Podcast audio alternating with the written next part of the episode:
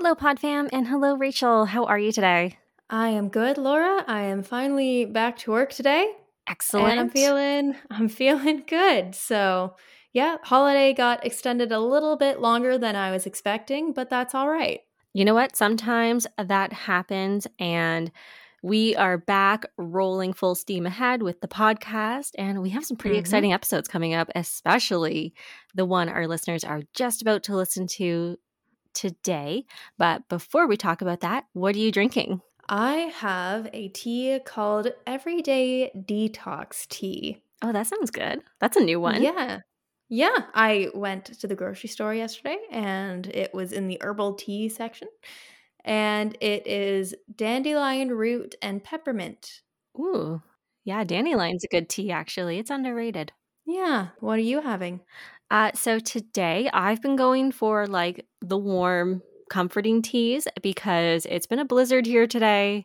There is a lot of snow, and we currently can't leave the house, kind of by choice, but also we don't feel like shoveling out. Fair enough. So I chose gingerbread pu'er tea because it's like it's just like smooth, a little spicy, but like a really rich flavor. And it just warmed me up today because all day it felt just like really cold and the snow was falling, and I just wanted to be like cozy. I love that. That sounds really, really good. Maybe with my tea order, please add that one. Okay. We'll throw that one on there for you. Anyway, this episode, we sat down with our favorite girl, Preeti, over on the Empowered Woman podcast. And oh my gosh, this conversation. I mean, we always have a good time with Preeti, so I'm always happy to sit down and chat with her. And this episode, I'm pretty sure the uncut version of us just chatting was about 3 hours long, and I loved every moment of it. It most definitely was over 3 hours, I think, actually. Yeah. So yeah, when we come around, you can bet the conversation is going to be long. Yes. And it's honestly, it just feels like, you know, exactly what we wanted to do with this podcast. You know, we want to sit down with a cup of tea with our friends and just have a good conversation. And oh my gosh, like we covered so much about different toxic relationships and definitions within those. And honestly, like it kind of turned into a therapy session at some parts where our listeners will hear Preeti is just like, no girls, like you got to, you know, watch your language when you say this because like you're validating the toxic person and not validating yourself. So for me, it definitely changed my mindset, and yeah, I loved it. I loved it too. I can agree. It was very, very therapeutic, especially because some of the situations, especially the romantic relationship situations that we discussed, I had not thought or spoken about them in a very long time. And I was like, there's some things to unpack here. So overall, I think that it was a really great chat for all of us where not only did we get to know each other better, but we also got to know ourselves a little bit better. So we're really excited for you guys to listen in on all of our stories today. Yes, I think there's going to be a lot of takeaways. So please enjoy this episode with Preeti. Enjoy. Hello, empowered people, and welcome back to another episode of the Empowered Woman Rises podcast. My name is Preeti, and I'm so glad you're here. As you know, one of the foundations of my movement is storytelling, with the idea that the more stories and experiences we share, the more we can show others that they're not alone in their situations, toxic or healthy. When I realized I wasn't alone in some of the things I was going through, it gave me the assurance that the problems were sort of widespread, even systemic, and then I wasn't the problem. And that helped me really get out of this funk that I was in because of the situations I was in and find myself, find this journey, ultimately start this movement. So with that in mind, I wanted to discuss some examples of toxic and healthy relationships so that you can sort of hear what these may be to assess your own situation, decide the next steps if that's applicable, or even just what to look out in relationships, you know? And I think, again, it's good for us to hear what toxic relationships can be like and what healthy relationships can be like and sort of role model our relationships off of that too. So with that conversation, to help me with that conversation, I have Laura and Rachel here. They are the hosts of the Tea with Laura and Rachel podcast. They're two lifelong best friends from Ontario, Canada, and they're aiming to build a community of like-minded women that are driven to build inspired lives. You may have heard my interview on their podcast on episode 14, and I immediately knew I wanted to have them on my show because we just had really good chemistry. So Laura and Rachel, thank you for being here, and I'm so excited to have you. Thank you so much for having us. We're so excited to be here. So yes. Can't believe that we're back again. It seems so long since we last talked to you. And we were serious when we said we want to make this a regular thing. Like we just enjoy you so much. Like we wholeheartedly agree. Like the chemistry is amazing and we just have the best conversations with you. Oh, likewise. I left that conversation feeling just so happy. And so to kind of give our listeners a little background, I quote unquote met Laura and Rachel through Reddit, right? It was, I think you posted on podcast guest exchange looking for guests for your podcast. Yeah. That was the subreddit. And I had just joined that subreddit too, because I think I was getting comfortable with wanting to be on other podcasts as well. And I'm so glad you put that out there. And I'm so glad that I saw it because sometimes it's just fate and we connected and I feel like it was just instant connection. So, and you've heard me talk about this on previous episodes where I feel like once I started doing this work, I met so many women who are also doing this work in different ways. And each one of these ways is amazing because you get a different perspective, you get to hear different voices, kind of also say the same message, which is women deserve to be respected, loved. We deserve an equal place in this world, right by everyone else. And again, I'm just so excited to have you here. So let's dive right in. So what I'm going to do is I'm going to start out with a definition of toxic relationships, a formal definition, and I will kind of talk about how I think of toxic relationships, again, based on my experience. And then I'd love to hear your definitions and we'll just take it from there. So Dr. Lillian Glass, California-based communication and psychology expert, defines a toxic relationship as any relationship between people who don't support each other, where there's conflict, one seeks to undermine the other, where there's competition, where there's disrespect and a lack of cohesiveness. And while every relationship goes through ups and downs, a toxic relationship is consistently unpleasant and draining for the people in it, to the point that negative moments outweigh and outnumber the positive ones. Dr. Kristen Fuller, a California-based family medicine physician who specializes in mental health, says that toxic relationships are mentally, emotionally, and possibly even physically damaging to one or both participants.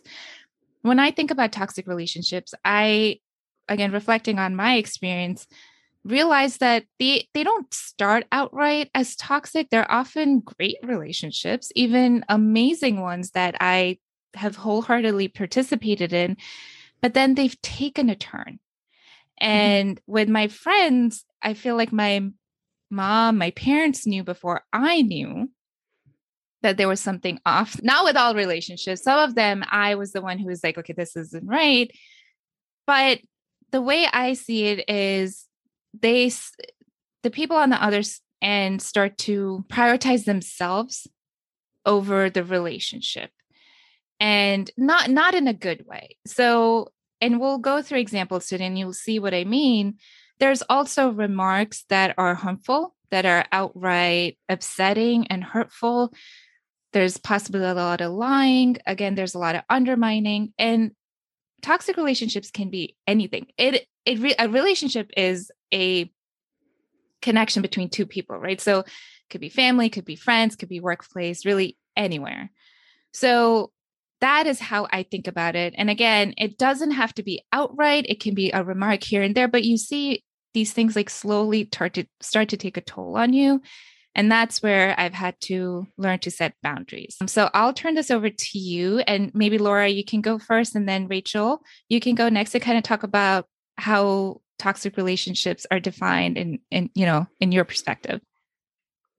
Yeah. So I agree with you. Not every relationship is toxic right from the get-go. Sometimes it starts off wonderful. And I think a lot of it is where you are with yourself developmentally and the lessons you need to learn, especially when you're younger, you know, you're very much more impressionable. But then as you become your own person and you learn more, then a lot of the time that partner or whatever relationship that is going south had become, it's now just, you know, it's not working anymore. And perhaps they liked it when you didn't have a lot of confidence in yourself or didn't have big dreams. So for me, I think it's definitely always changing. You know, there are those standard red flags that are just bad no matter what, you know, physical abuse, verbal abuse, that is all awful. But, you know, I think it's all about us just learning and setting boundaries and recognizing when a situation is no longer serving ourselves. And that's the hardest thing, is to get out of that situation, because a lot of the time, women especially, you know, we're taught to be people pleasers. We want to be loyal. These are all things that we are taught growing up. So I think it's very hard to break away. But when we do, we're so much stronger. And then the next relationship or workplace that we get into, we're going in with eyes wide open, and we're learning that next stage of, okay, what serves me best? Where are my boundaries? This is what I need from other people. Yeah. Yeah, I definitely agree with that. And I feel like you both just kind of took the words right out of my mouth. But two other things that I wanted to touch on that I've at least experienced that have in my brain are the very, like, the definition of toxic to me is, especially, maybe I'll go between like friendship and romantic relationships, where in friendships, there was always, I remember some that I've experienced where there was a lot of competition. So I remember like one experience I had where it was like, we would work out together all the time. And I was falling into it too. So it's not something where it's usually, in my view of what I've experienced, like that person gets a bit toxic and you are as well. It's just, it's a give and take. And I remember we would be looking back and forth at each other's treadmill of like, who is going fastest? And it's like, it sounds funny, but like that really did have, like, it really did wear on us. So competition is a big signal in friendships. And also the feeling that no matter what, if you stopped taking care of that friendship, it would dissipate. Yeah. So it was sort of like how you're going about things with your friendship. It's, they can do whatever they want, and you have to accept it. Yeah. But if you said to them, hey, that upset me, they would be like, well, get over it. Yeah. Not that they would maybe explicitly say get over it, but it's the feeling of it. And then in relationships, romantic ones, it's something similar that I've experienced as well. And maybe Laura, you have as well too, where it's a double standard where you have to be accepting of things that they're going through. And even if they hurt you, you kind of have to be like, oh, it's okay, you're just going through a difficult time. But if you did something similar, then they would be really mad at you. Yeah. So that's just what I've experienced as well in toxic relationships, is a very incredible double standard that you eventually just have to separate yourself from, because otherwise you kind of feel like you're starting to go a bit crazy. Yeah. And I like your points about the development. So I look at my children, and it's so interesting because I was thinking about this earlier. I'm like, at what point did it start to pivot? Because I look at my children, and at a certain point they start to get stranger danger. So it's innate in us to be sort of hesitant with people we don't see every day, we don't interact with every day. But I feel like at some point that changes, and, you know, it's like innocent before proven guilty.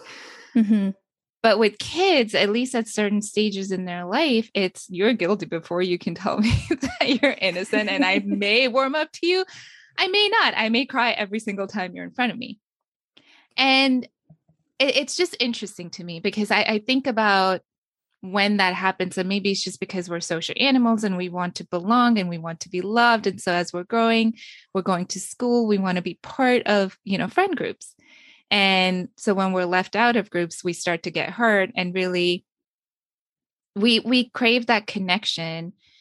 And sometimes I think that connection comes in the form of a toxic relationship, but we are not equipped with tools to recognize or respond to them. And especially if you're somebody who's extremely loving and caring, it's easy to be walked over again and again and again. So just that was interesting and made me think about that. So I wanted to mention this one book. It was a book that was given to me by actually one of the people who I'm going to talk about today. But I was starting to date and she gave me this book and it was called Men Like Bitches or Men Love Bitches or something like that. And I have to go back and read this book. So like, I'm not endorsing the book or anything like that. Like I just, the thing I remember from that is because at that point in my life, I was still new to dating and I was showering the person with love and just attention. And it was exciting to be in a new relationship. And she was like, honey, you need this. And the thing that I remember from that book, and again, I'm not endorsing it. I don't even remember like half the book. The point I remembered from the book was don't lose who you are in pursuit of somebody else. And so the example in the book that stuck by me was, this woman starts dating this guy and he wants to kind of whisk her away on this like weekend cruise. And she's like, nah, I got my Tupperware party. Like, I can't make this. And he's like, excuse me. Like, apparently he's never been like, turned down before. He's this like debonair guy. And she's like, yeah, I got this Tupperware party. And he just does not believe her. So he actually shows up at her house to be like, this can't be real. Like she did not just turn me down for this, but for real, she was having a Tupperware party. And the point was, she said, I am not going to lose myself in pursuit of you. And I thought that was really powerful because I talk about, being walked all over, especially in new relationships, when you allow yourself to be available 24/7, I think the other person is going to start to take that for granted. And the power dynamic in the relationship can flip really quickly. So, before we dive into this, I think we've already done it, but can you tell us a little bit about yourselves and how you two know each other? Rachel, you want to go first? Do you want me to do it? Sure. So we've actually known each other for basically our entire lives. So we have a bit of an age difference. It's about 4 years. So I met Laura when I was 5 years old. And we've had this argument many times. We have no idea, honestly. Yeah, I think I was about 7 or 8. Yes. And you were like 3 or 4. So yes. So we like we grew up a very long time. Yeah, a very long time because we're in like our late 20s now. And how that kind of happened was that we both grew up in the equestrian world. So we both rode horses and still do. And it wasn't until I think I was probably 18 and Laura was about 20, 21, I don't know, somewhere in there, that we became close friends because that was a time where the age gap between us started to dissipate. It didn't feel as big because obviously when Laura was 15, I was like 11. So 11-year-olds not hanging out with 15-year-olds. And it was just our maturity levels were aligned at that time. And I remember how it happened was Laura came up to me at the barn one day and was just like, you want to come for dinner with us? And I was just like, yeah, we had this little like crew and we do call it like the pony club. Yes, we do. Because we're super cool. And we're just like, me and my two other friends, they're a year older than me. And we're just like, we need a fourth member. We like Rachel. Let's invite her to dinner. Awesome. And then kind of the rest is history. Like Rachel and I, like we just kind of got super close after that, especially when Rachel, like you went to university and then it was like, okay, like we are living a similar life now. Yeah. It was more like understandable to be friends. Yeah. Like we could just understand the different phases of life that we were going through. And yeah, I mean, like we do everything together. We've traveled together. We do work together. And now we have a podcast together. So it's been a lot of fun. Yeah. Wow. Yeah. And that kind of reminds me of my story with my best friend. She approached me when I was a junior in high school. So we were very new to this country. I was very new to this country. And in high school, think we had gym class together. And she came up to me and was like, "Are you Indian?" And I was like, "Yes." And like, and really the rest is history because we've been best friends since. That was like 2005. And apparently she's done that with other people too. I'm like, is that like your pickup line? Like you just go up to people and be like, "Are you Indian?" But I'm so glad she did because, you know, being so new in this country, coming from India, and I honestly didn't know about the culture. Like I kind of felt lost, and it's hard. High school, especially, is hard because especially if you haven't grown up here, people have their own friend groups and it can be hard to kind of get into them. Mm-hmm. So I was really grateful she did. And she introduced me to her best friend at that time. So we're like a group of best friends now, and nice, like the Three Musketeers. And she, both of them have been just instrumental in my life. And even, you know, my rocks through a lot of things, and they supported me throughout this. You actually heard from one of them, Violetta. She was on one of my podcast episodes. She's a super cool public interest attorney. So amazing. Just cool. I mean, so grateful because she approached me, I got to have the homecoming and prom experience here. We went as like each other's dates, but it was still fun. Like we bought corsages and something, and it was just nice. But I'm super grateful for those women. And yeah, I think my life would have looked very different if not for them. So yeah. And sometimes it just takes that like one thing to connect on, and the rest is history.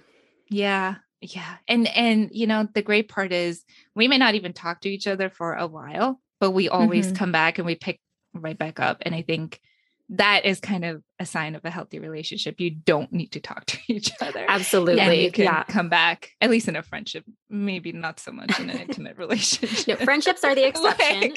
It just feels like no time has passed at all. Yeah. Yeah. And you're still that close. You can still pick up the phone and call them and say, "I just need to vent." And that's great. So let's get right into it. So first we'll talk about some toxic situations, and maybe what we'll do is, Rachel, if you want to go first, Laura, you can go next, and then I'll go after that. And let's just start with one example of a work situation first, and then we'll move on to dating and relationships.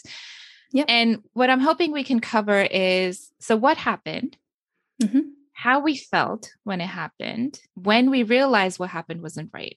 Because I think often people don't realize until after they're out of the relationship, after they're out of the situation, why we think it happened, you know, what would it have looked like if everything would have gone perfectly? And then what we learned from the incident.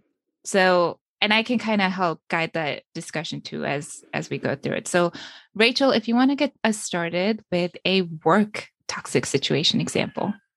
Alrighty. So mine was a couple years ago, but I worked in the film industry for a while, which is its own like beast, because that's just, it's one of those industries where there's an air of this everywhere, but that if you don't put up with it, somebody else will. Mm. So bosses in that industry can get away with a lot. And I worked for a talent agent, and I was their direct assistant. Mm. So basically I doubled as a punching bag, if I have a way to describe it. And the specific example I wanted to talk about was I had been there for about 6 months, and it was right after Christmas. So I basically, I'd come back in, we had had 2 weeks off, which was nice. And my boss had decided that she was going to take another week off, which is fine. But the problem is that the first week back is insane. Like no matter what industry you're in after the holidays, like everything picks right back up. And this job had an atmosphere of, I had no autonomy. So I had to get permission to do everything. So basically to edit somebody's resume and send it off to somebody, I needed to have that approved. Mm. Like I needed to make sure they liked how I put the latest job onto their resume.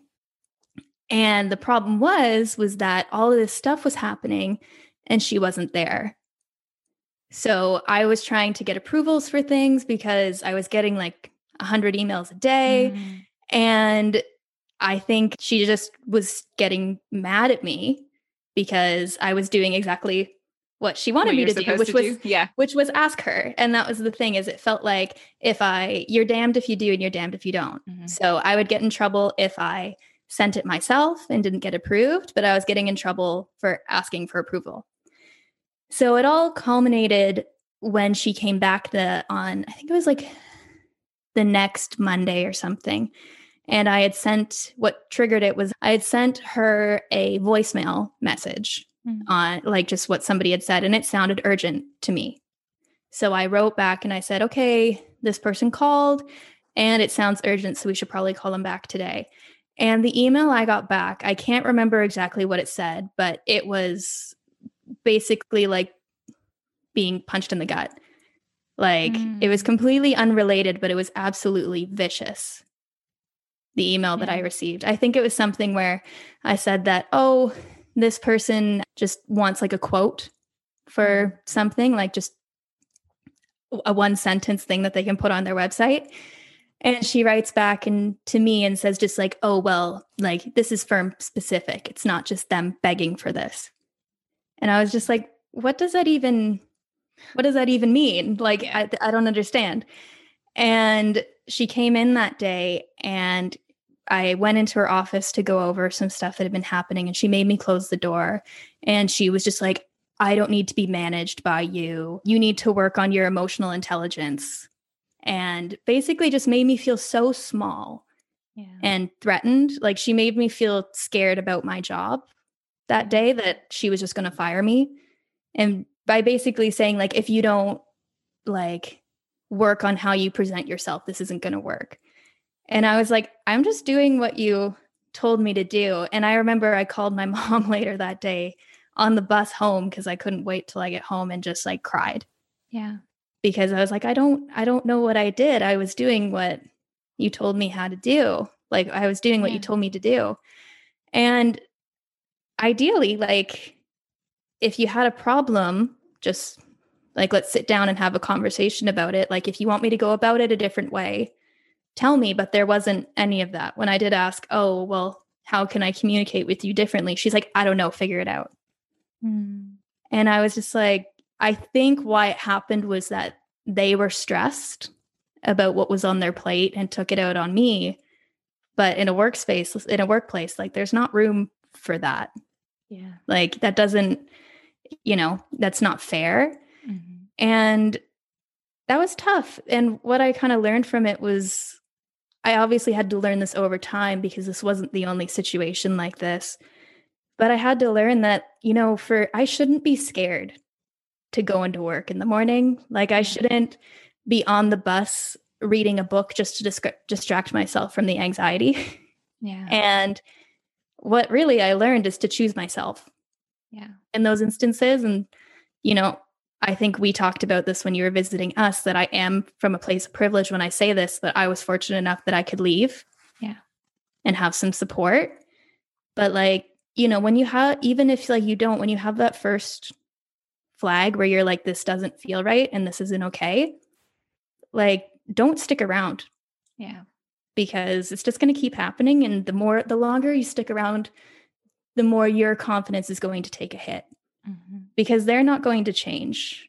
They're just going to continue to do it to somebody else after you leave. So I think my dad said this to me, where he was just like, you're not going to change them. Yeah. And I definitely needed to hear that, because it was like, okay, I can leave. Yeah. So that's my story. Oh my gosh. And Rachel, just to give the listeners some perspective, what number assistant were you in the past 13 years? I think I was like assistant number 12. Oh my God. So there was a lot of turnover. Yeah. Wow. Were you warned at all by people who were leaving? So I was, and that's what I'm fortunate for. I kind of had like a bit of a feeling before I took the job, but I had just graduated from school and I needed a job, and this was an industry I wanted to be in. So I took it, and I could kind of tell, I was like, hey, this feels a bit off. And the assistant who was leaving, who didn't even make it a year, only a few months that she was there, she sat with me in the park for lunch one day and she was like, okay, I'm leaving tomorrow. I need to talk to you about something. And I was just like, oh, what's up? And she was just like, have you noticed that the work environment in here is not very good? And I was like, yeah, a little bit. Like, it feels kind of strange. And she's like, all right, sit down. And it was really, I'm very lucky that her and another person, the person who had left before her, mm-hmm. it was kind of like we would protect the person that came after us, that we were very fortunate to have that. So like your guide. Yeah. So I had her support, and the one who came before her, she was also very supportive. And if something bad happened, she would sit on the phone with me and talk it through. So I'm hearing that was amazing. Yeah. That's hard. And wow. I'm very fortunate that they were there, because if they weren't, I feel like I wouldn't have made it through. Like I wouldn't have lasted as long as I did, essentially. And maybe by putting those or by telling you those things, you were kind of on guard mm-hmm. where you may not have been, and maybe you would have taken it upon yourself to say, okay, maybe, you know, what am I doing wrong? Kind of. Yeah. Like I would definitely say that knowing that they were like that mm-hmm. helped a lot for saving me from being like, oh, it's just me. Yeah. Like there's something I'm doing wrong that they don't like me or they don't like my work, where having the warning that like, no, they just treat people like this was very much like it saved my self-confidence really. Yeah. I'm so sorry you went through that. No, I think, but this is what we need to tell people, especially people who are graduating from school, who are excited mm-hmm. to make that first dollar or rupee or wherever you are, really. But we're so excited to earn money on our own and have this own life. And we don't realize how quote unquote easy of a life we have in school. Yeah. Where we're still protected, you know, definitely. We have structures that protect us, not everywhere, of course, not everything, but in general, you know, you are at the end of the day, a Scantron that's being graded. Yeah. Versus somebody's bias coming into play of how you're going to be rated or treated at the end of the day. Mm-hmm. And I think that's the difference between a safe and unsafe institution. So, okay, mm-hmm. Laura. Take it away. Well, take it away. Just to follow up with a similar tragic story. My situation is a little bit different from Rachel's because I was actually working for a family business, mm-hmm. which in of itself is just can be so complicated, especially not only do you have workplace emotions, but you do have family ties and everything that comes with that. Mm-hmm. So similar to Rachel, this was one of my first jobs out of university. And I actually have quite a bit of working experience before that. So I was walking into a role that I was to help modernize the business and kind of bring it into the 21st century, because this is a family business that has been around since the 1930s, mm-hmm. yet nothing had changed for about 40 years. Mm-hmm. And everything was very set in its ways. They wanted to do better. They wanted to become more efficient and just modernize their way of doing things.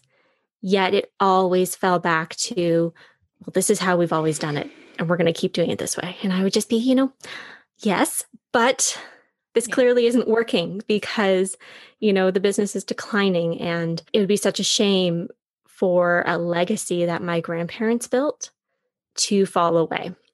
Yeah. So that's part of why I took the role, because I felt connection to my grandparents, my grandmother in particular, because she was the one who had put the place on the map. Mm-hmm. And I would go anywhere and people seemed to know her.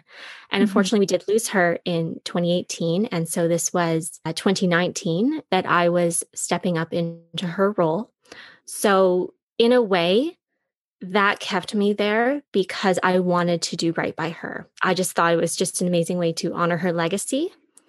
And our customers and the people in the community, they recognized that. And they were so supportive and so wonderful to work with. You know, they were so excited that her granddaughter was coming in to keep the business running for hopefully, another 100 years. But with that, there were other family members who had an agenda, I would say, and it very much was, This is how we've always done it. They kind of wanted their own glory, where it wasn't about one person's glory. It was about the family and protecting that legacy. So, I had a family member who was very supportive at first, was, whatever you need, like, you have the plan, we're going to follow it. And that's when things got really hard, because not even 5 minutes later, I would suggest something and it would be a hard no. So that was almost harder than just being told no to begin with, because I think it falls back into gaslighting, where everyone's just like, oh yes, like, we're going to do all this for you. It's going to be fantastic. And then instant no right after. So it just felt like I was always hitting a wall, and just the whole atmosphere of my coworkers' attitudes. Everyone was just kind of out for themselves. And there really were some bad actors that we should not have had within the family business. And, I brought these concerns up, and a lot of people didn't like that I was bringing those things up. So my work days would get very difficult. I actually had a place where I could go cry. And every morning when I would get ready to go in, I would sit in the parking lot and cry for a good 5 minutes and have to mentally prepare myself to go in and face, people who wouldn't talk to me, people who would shut down my ideas. Yeah. I was yelled at and belittled in front of the public once. So that was very traumatic. Yeah. And it was so hard to leave, because in the back of my mind, I was just like, I'm doing this for my grandparents. I'm doing this for my grandparents. Like, I want to see this through. But what I didn't see was the toll it was taking on me physically and emotionally, because I would leave work and I wouldn't want to do anything, like my thing was go ride my horse or go see my boyfriend, go hang out with my friends. And I couldn't even do that. I would just come home and go to bed, because I had no energy left. Yeah. Then I was also, changing in my attitude, where I would be very snappy with people and almost rude back, because I was just getting so defensive of trying to protect myself.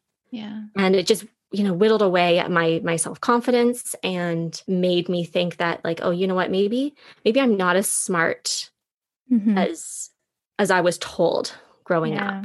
Because I seem to never have a great idea. I never seem to be able to get anything done, because there's so much red tape. Mm-hmm. And leaving was hard, because, one thing was the family connection, but also we were going through COVID. Yeah. And at least it was an industry that wasn't going to be shut down, because it was essential. But I had to find a way out, because Rachel, you had pointed out to me, she's like, Laura, you're depressed. Like, you are actually depressed. And she's like, I've never seen you like this in my entire life. This isn't you. Mm-hmm. And, when your boss tells you, who's also a family member, that we're never going to pay you anymore. Mm-hmm. And yes, I was legal? Told that. I'm not sure if that's legal, but I took on a salary that I was just like, okay, this works for now. Mm-hmm. But I'm just like, I expect this, because this is what I need to live. Wow. And then when that time came and I asked for more, they're like, we can't do that. Mm-hmm. Like, you're not worth it. Mm-hmm. So that's why I was like ready to pack my bags. But, going back to, we don't always have the luxury of leaving. Yeah. And, I was at the point where I was ready to take any job. Like, I was just like, I don't care. I can go to Starbucks and make coffee. Like, I just need a way out. But then, of course, COVID happened. So I, had to soldier on, because I couldn't go anywhere. Like, everything was so unknown that I was just like, well, at least I got a paycheck. I might be depressed, but I pay my bills. I have work to go to every day. Yeah. Still, yeah. I get to leave the house. This is a privilege now. And that actually gave me time because I'm someone who firmly believes like everything happens for a reason and it happens when it's supposed to happen. So it gave me time to think about what I really wanted to do, which was finance. Like it was something I was always passionate about. And without anyone knowing at work, I was getting my Canadian security courses, which is like a base level course to work in any financial industry. I already had my Bachelor of Commerce, so it complemented that. And then just when I couldn't take it anymore, the work opportunity came and I was gone. And I just beautifully breezed into this new position. But I actually had to take some time before I started my new job because I was pretty messed up. Like I had such a complex about working, Rachel, you can attest to that, where like I lived in fear of making a mistake or not wanting to speak up because I was always just told like, oh, you're nothing. And I found it hard to even negotiate a salary because I was told I was not worth it. Yeah. So, you know, it's been just over a year, like probably a little more than over a year now. And I feel myself falling into those patterns a little bit at times, but it took a very long time for me to realize, no, it wasn't me. I am worth it. I do have the confidence. I'm smart. I have all the tools to be a leader and do a good job and make a difference. Yeah. But it's so hard when repeatedly you are told you're not. Yeah. Which was so different from what like I grew up with my parents. You know, I worked alongside my parents for a very long time in their companies. And I mean, they had no problem with my work ethic or my ideas. So to go into a different situation, very difficult. Yeah. And I find that we tend to take the words of strangers to heart for some reason. Mm-hmm. Yes. And our parents can tell us we're amazing. But when a stranger tells us we're not, that sort of hits harder. And I think that goes back to wanting to feel belonging, wanting to feel that connection with people around us. But a person who's toxic is going to not care, you know, whether they're narcissists, but I mean, whatever their personality is, that's going to affect you at the end of the day if you are going to wear your heart on your sleeve. Yeah. And I think something a lot of people don't talk about is ageism. Yeah. Because that was very much a factor of what was happening to me, because I was like, you know, in my early mid-20s and, you know, I had corporate background experience when I was 17 years old. So like I was not walking into a situation where I was fresh out of university. Like I knew my job and I came to work to do it, but I was younger than everyone by over 45 years. Yeah. So that was a big hurdle where they're just like, this kid, she doesn't know anything. Like, oh my gosh, she hasn't lived. Yeah. So I think it was very hard for them to be like taking direction from someone who was so young. Yeah. But also in your case, it was family.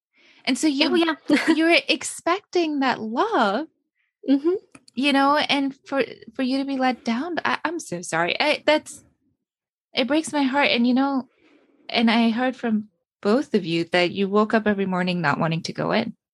Yeah. Right.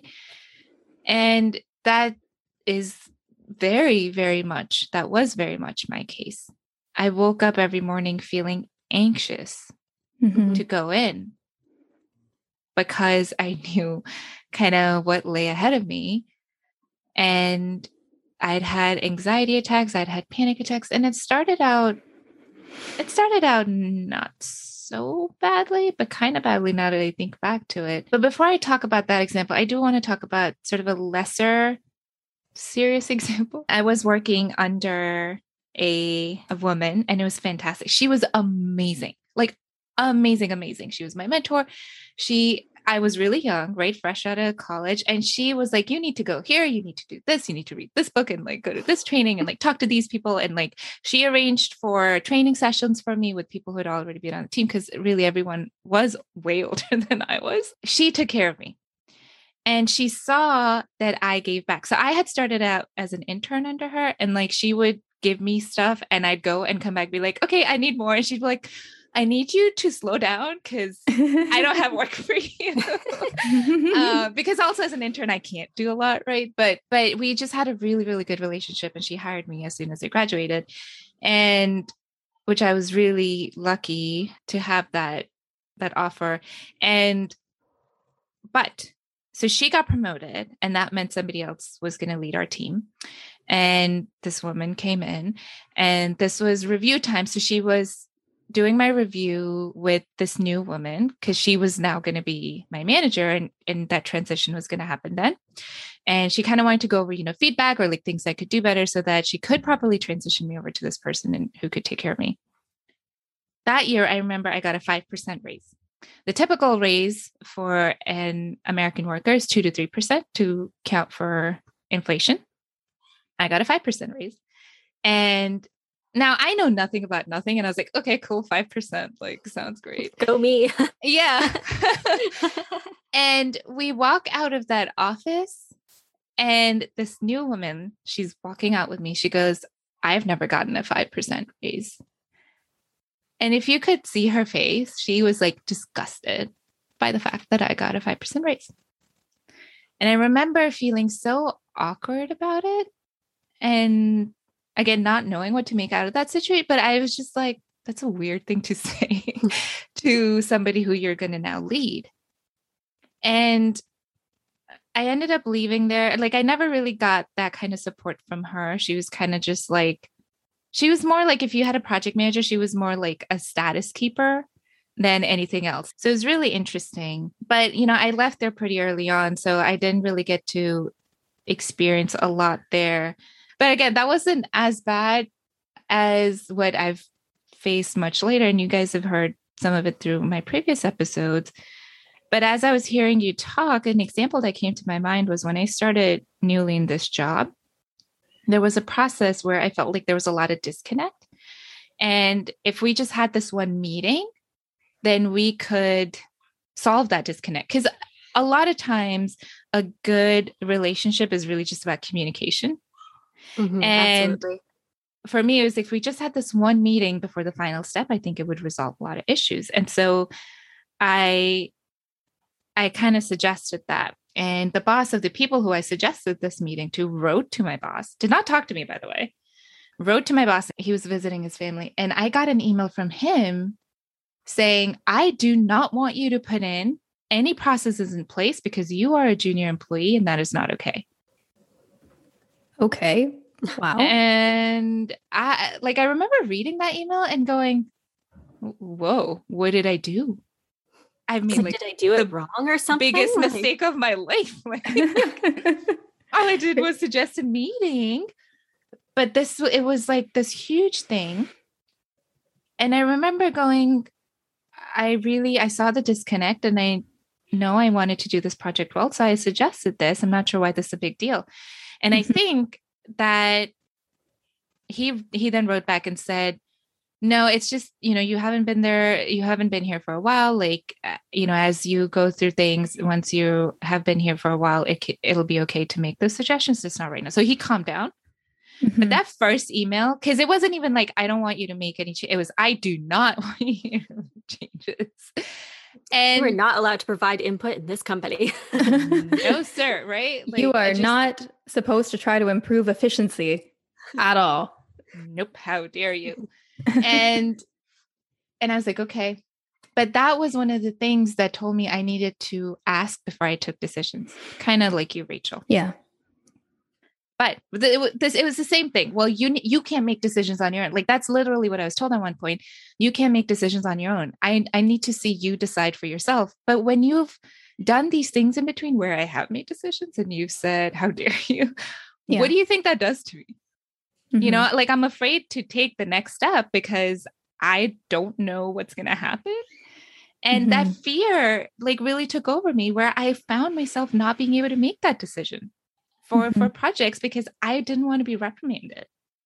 Even if it was an email, like it hurt. Yeah.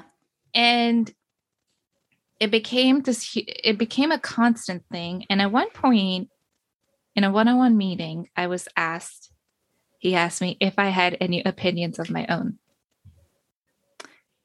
Okay. And because I had been unable to make decisions. Yeah. And that stuck with me for a really, really long time, not knowing how to respond to that in my meeting. I kind of went into, yes, I have an opinion about this. That's like, I kind of just like rattle off this. And it was just not okay. I mean, and it's one of those things where I didn't realize in the moment that that was so wrong, but I did come out feeling really small, you know, like I was asked if I could basically think for myself. In an ideal situation, if they saw that I was having a hard time making decisions, maybe they would sit down with me and ask me, hey, you know, I see this happening. What can we do to help you make decisions? You know, what's missing there? Let's talk about it versus you can't make decisions on your own. And some of those situations were like ambush, really. Like I was put in a situation where it was like, I remember one time I got a meeting invite at 6:00 in the evening for a meeting the next day for something that would take me forever to prepare for. Yeah. So I worked all night. Like I did not sleep that night because I was like, I'm not going to have a job tomorrow morning if I'm not ready with this. And yeah, really, really, really bad. Not knowing how I felt. And I think one of you mentioned this on one of your earlier podcasts where you went in confident and you came out with like the biggest imposter syndrome. And that's how I felt. Yeah. I was broken. And it definitely took me a long time. I had nightmares of being back in the place, of going through the same situations. I had anxiety attacks in my nightmares. Like it's so bad. It's like in my psyche. And oh God, I mean, I'm just so glad I'm not in those situations anymore. But yeah, it took me a while to get out of them. It took me a while to realize that what was happening wasn't okay. And I'm so glad that I'm no longer in those situations. And I hope people listening to this, I hope if you are kind of going through the same thing, that you're realizing you're in a toxic situation and you need to leave as soon as possible. Nothing is worth you being broken down like that. All right. So moving into dating, Rachel, take us away.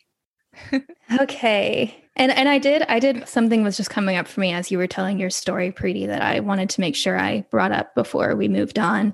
Yeah. And I know exactly what you're talking about, where it's not necessarily, you're so worried about making a decision because you don't know which one is going to be praised and which one you're essentially going to be told you're useless for. Yeah. And that's how I felt when I was in my job in the film industry. Was I was terrified to send an email asking for somebody if they could meet at a specific time. Oh my God. Because I was worried. I had to CC my boss on everything, by the way. And then I got in trouble for sending her too many emails. CCing her. But you can't win, right? You can't win. And I just remember this fear of every time I wrote an email, and I still carry this with me even now, Laura can attest to this, where I will read an email over and over again sometimes for 30 minutes because I'm so scared of, am I going to be praised or am I going to be told I did this wrong and you're dumb? Yeah. So I know exactly how that felt, and I'm very happy that you got out when you did. So I'm glad we all left those situations. I hope we're all in happier situations. We're all in good situations.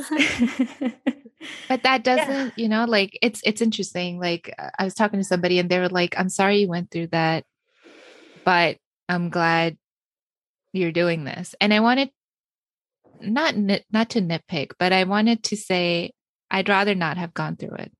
Yeah. I'd rather still be that whole person that I was graduating from college and not be doing this work. So no, because a part of yourself, like even now, I still second guess myself on things that I know, like I know I'm doing it correctly. Yeah. But I have to, you know, again, like Rachel said, going back and reading an email, I'm like, I need to go back and just make sure, like, did I do this right? Did I offend anyone? So it stays with you for a very long time. Trauma-informed decisions can be very, very hard on us and on the people who are going to be affected by those situations or impacted by those situations. Like I am highly anxiety prone. Yeah. Because of these situations. And I see that sort of come into play when I'm dealing with my children, because I want to protect them from everything. Yeah. Mm-hmm. Every single situation. And I think, and I overthink, and I see it that it's debilitating. Mm-hmm. And I know I need to seek therapy, and I'm going to the first chance I have. But I literally had this conversation with my husband last night where I was like, I have what people call high functioning anxiety. Yeah. And I go about my life and in this constant mode of this can go wrong and that can go wrong. And if I read something bad, I'm like checking the doors 20 times, the locks 20 times. And like, it really can be debilitating. It can impact my life. I can normally go about my life. But what I realized was, because of these situations, I used to be an extrovert. And I started finding myself being an introvert. Like, I just didn't have the energy, like you said, also to deal with new relationships. So it stays with you absolutely for a really long time. And it can take a lot of healing to really learn to trust again. Yeah. So, phew. Yeah. One thing that I really hope we start to move away from as a collective is you've probably definitely seen it on Instagram or like videos or something where it's like your trauma made you who you are. Yeah.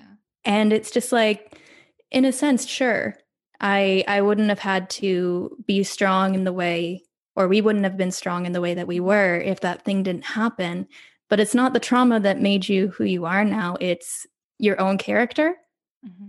And I wish that it wouldn't, like, that we would just move away from being like, oh, you're now who you are because that happened to you specifically. Mm-hmm.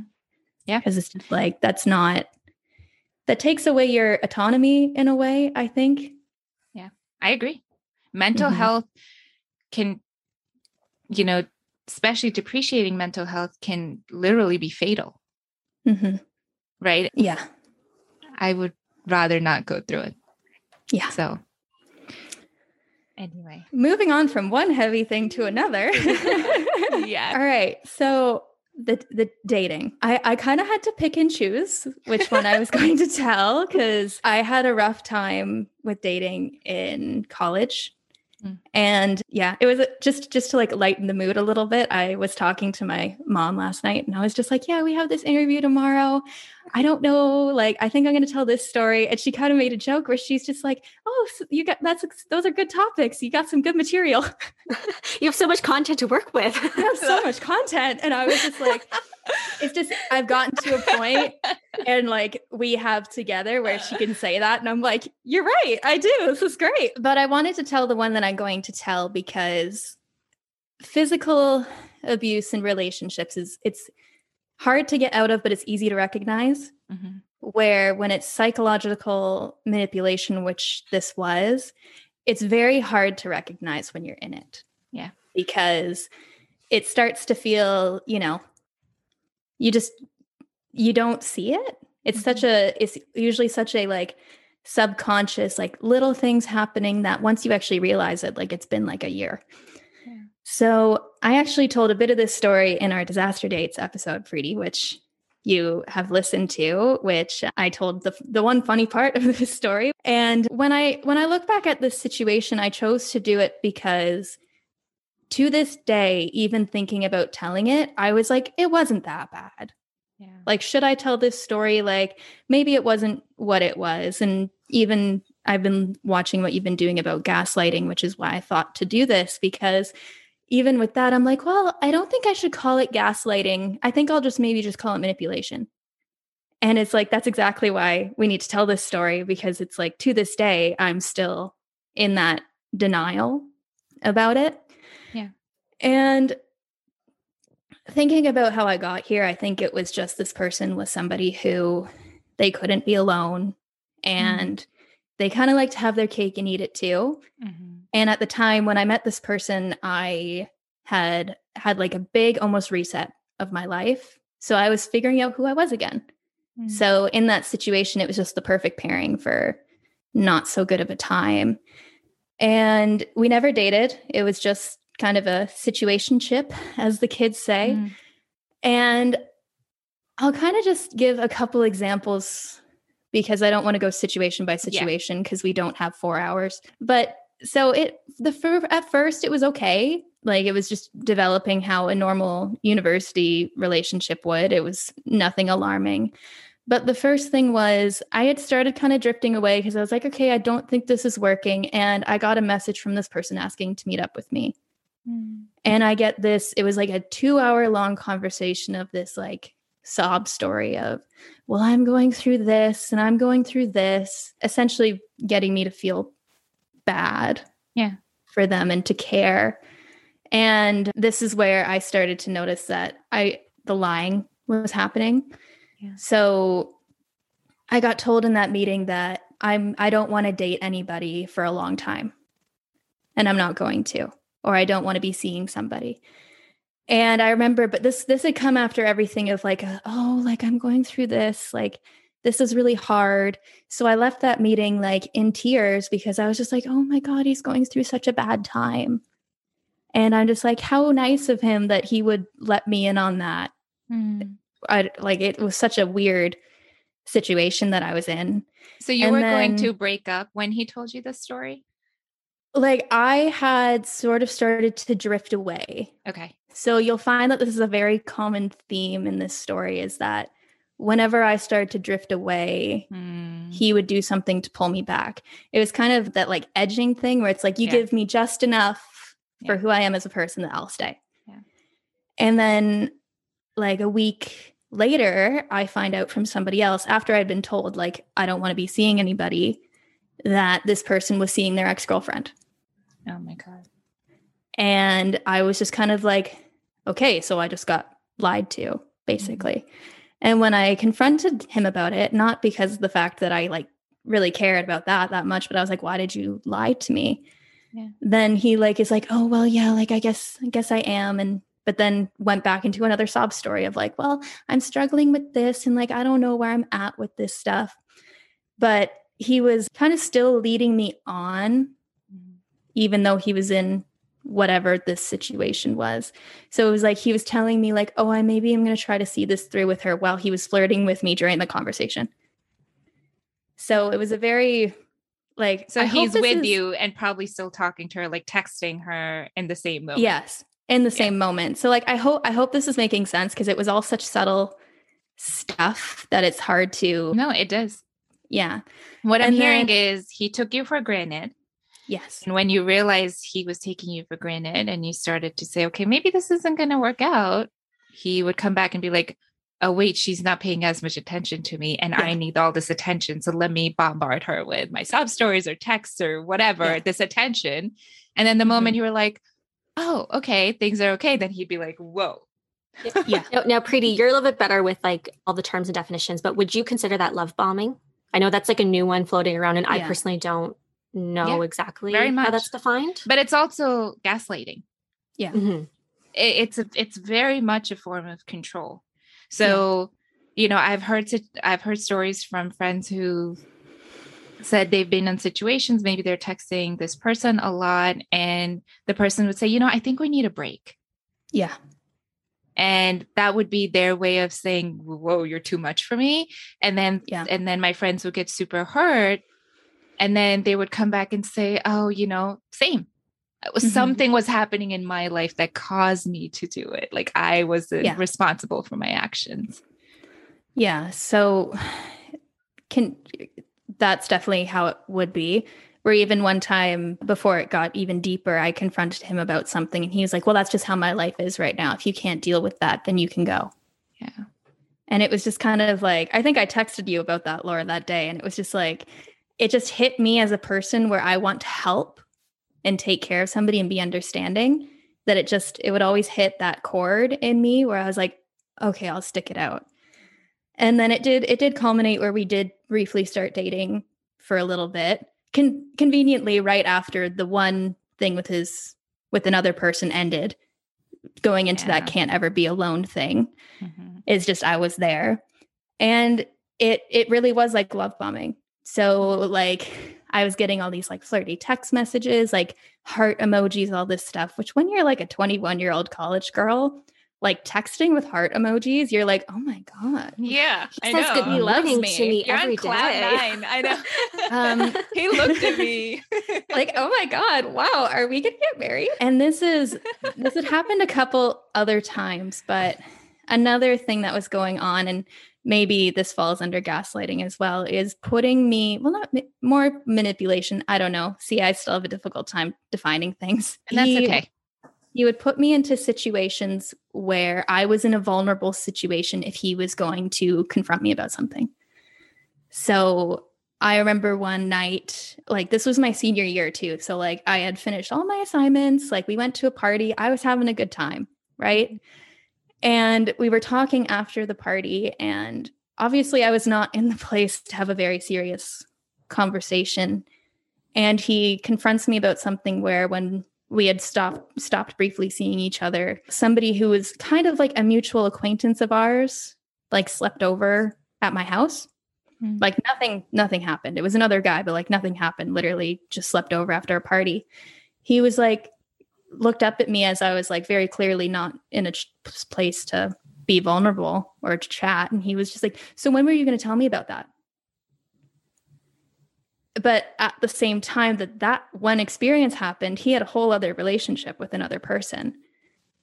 Yeah. And it was like pretty much his behavior towards me changed completely after that, mm-hmm. where it was just like, it felt almost like, oh, she's tainted. Mm-hmm. So I'm not going to invest any more time in her, which was hard because I was just like, I was doing exactly what you wanted. Like you didn't want this with me. So I was off doing my own thing while you were doing very much your own thing. I don't understand. Yeah. And it did continue on into the summer a bit before I finally wound up ending it. And I had to go, I was like, Laura can attest to this, but I was very depressed. Like I thought I was going crazy. And I could not like heal. Like I was like, why am I still feeling this way? That I decided to see a therapist just to have somebody to talk to because I couldn't understand what had happened. And it took me 2 sessions to tell my whole story. And the first session, I hadn't finished it. And she was like, oh, I think you're dealing with grief. Like, I feel like you're going through grief at this time and that's what you need to process. At the end of the next session where I ended my story, she was just like, I take it back. That's not what you're dealing with. You were manipulated. Yeah.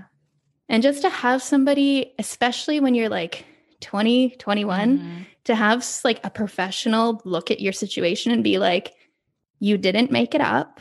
This wasn't right. Just like changed everything for me. And I just remember I just like cried that day.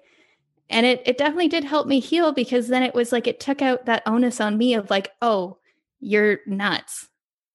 Because I did start to think that about myself. Yeah. I was just like, I clearly made all of this up. Like I crafted this situation in my head. He didn't do anything wrong, but that wasn't true. Yeah. So. And what I find, that was like very heavy. I'm sorry. No. Thank you for sharing. Really. Thank you to both of you for sharing your stories. What I find, and again, this is also something I found in my friends' stories, is abusers, they won't ever call themselves abusers, right? No. They won't ever say they did that intentionally, but they very much know what they're doing. Yeah. And if they don't know initially, they will realize that they're doing it, but they don't care because it's all about them and what makes them feel happy and what makes them feel satisfied. And that's where I think people, who ghost, but then come back. Yeah. It's kind of like the same thing where, okay, I have this cool thing and you're okay. You're like my side piece. I'm going to go deal with this thing. And then when that kind of fizzles, I'll come back to you because I know you're still going to come back to me. Yeah. And they take advantage of that. And the person on the other end who's loving and giving and innocent is mm-hmm. going to go back because, again, we crave that belonging. Yeah.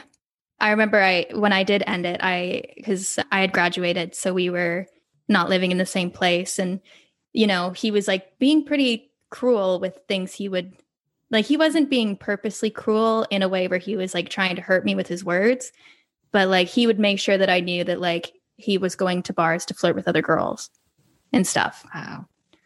And Rachel, I remember you would drive back to 3 hours. 3 hours back to University Town just to be a part of those events that you used to be in. Yeah. So yeah, like that was so hard to watch you go through. Wow. And I remember I part of it was that just because Laura and I have been listening to Red Taylor's version a lot lately. And this one line that was sticking with me is I don't know if you've heard the song Better Man that by Little Big Town, that they had originally done that version. And there's this one line where she says, I wish it wasn't 4 a.m. standing in the mirror saying to myself, you had to do it. The bravest thing I ever did was run. Yeah. Like I had that moment where I was literally at his house looking in the mirror and I was like, you're going to go in there and you're going to say this is over. And I did. And I literally was like tearing up the whole time. Yeah. And I said to him, if I leave today and I didn't end it, when was the next time you were going to text me? Yeah. Or when was the next time you were going to ask me to visit? And he didn't have an answer. Yeah. So I was just like, all right, that's everything I need to know mm-hmm. to leave the situation. And something that is really important that I, especially for any of your younger listeners or in university or something, those situations where a guy is like, oh, I don't want a relationship right now, mm-hmm. but like, let's keep hanging out. Mm-hmm. I know we don't want to call it for what it is, but it is a manipulation tactic. Yeah. And it's not, if somebody's doing that to you, you are better off on your own. Yeah. Like just focus on yourself and unless maybe you also don't want one, then sure. Yeah. Do it. Yeah. But like if you're in a situation where you want a relationship and the person you are pursuing is leading you on, but being like, but we're not like that. Yeah. It's not right. I think people call it casual dating or having an open relationship, or I don't want to make it exclusive. Yeah. And another big thing I learned from that is I was thinking, I don't know if you've seen this speech from her, but Halsey has something that she said in a lot of interviews about a song she wrote where she says, the butterflies that you get is usually a warning sign from your body saying mm-hmm. that something's not right, which I agree and disagree with. And I think an important thing that I learned to look out for is the butterflies and nervousness in my stomach because I'm excited or because I'm scared and I don't trust this person. Mm-hmm. And it's a difficult thing to find a distinction from, but it was a very important thing that I learned. Was that, you know, when you're flirting with somebody or texting them for the first time, you shouldn't be sitting there for, you know, hours and hours being like, are they going to text me back? Yeah. Like that's usually not good. So yeah, sorry. Your bar story reminded me. No, again, thank you both for sharing these stories. Your bar story reminded me of a story that my friend once told me, that she went out with somebody and it was a similar situation, you know, like not wanting to put a label. And she said he told her that if the bartender that night had given him her number, he would have gone home with her. And that, I mean, it's hard to hear. It's hard to think about it too, mm-hmm. but people make those statements. They take human life very lightly. Yeah. Because again, mental health, these mental wounds can literally cost somebody their life. Yeah. And it has cost people their life. And I don't think people realize that. Yeah. Laura? Yeah. Well, and just before we go into my story, it was such a hard time watching this happen to my best friend because, you know, she would call me on her way back home after these ordeals. And, you know, you just want to help, mm-hmm. but it's caught in such a loop that it's so hard for them to break out of. And Rachel, we kind of like finally defined it for you. That would be my key to step in and stop you from going into these thought loops. And, you know, we would just say like, oh, Rachel, you're starting to spin, because she would tell me what happened. And it would start off the real story of like, okay, like he was just nasty to me. Like he completely belittled me or stood me up or, you know, gaslit me. Mm-hmm. But then you would come back around and say the story again. And it would slowly turn to where like, oh, well, maybe I like didn't do something properly. Mm-hmm. And I mean, Rachel remembers as well in Thailand when we were on a trip together. That was such a turning point in our friendship and a bonding experience, because we just got like so open mm-hmm. with our communication and like just on a soul level of how we can actually help each other as friends.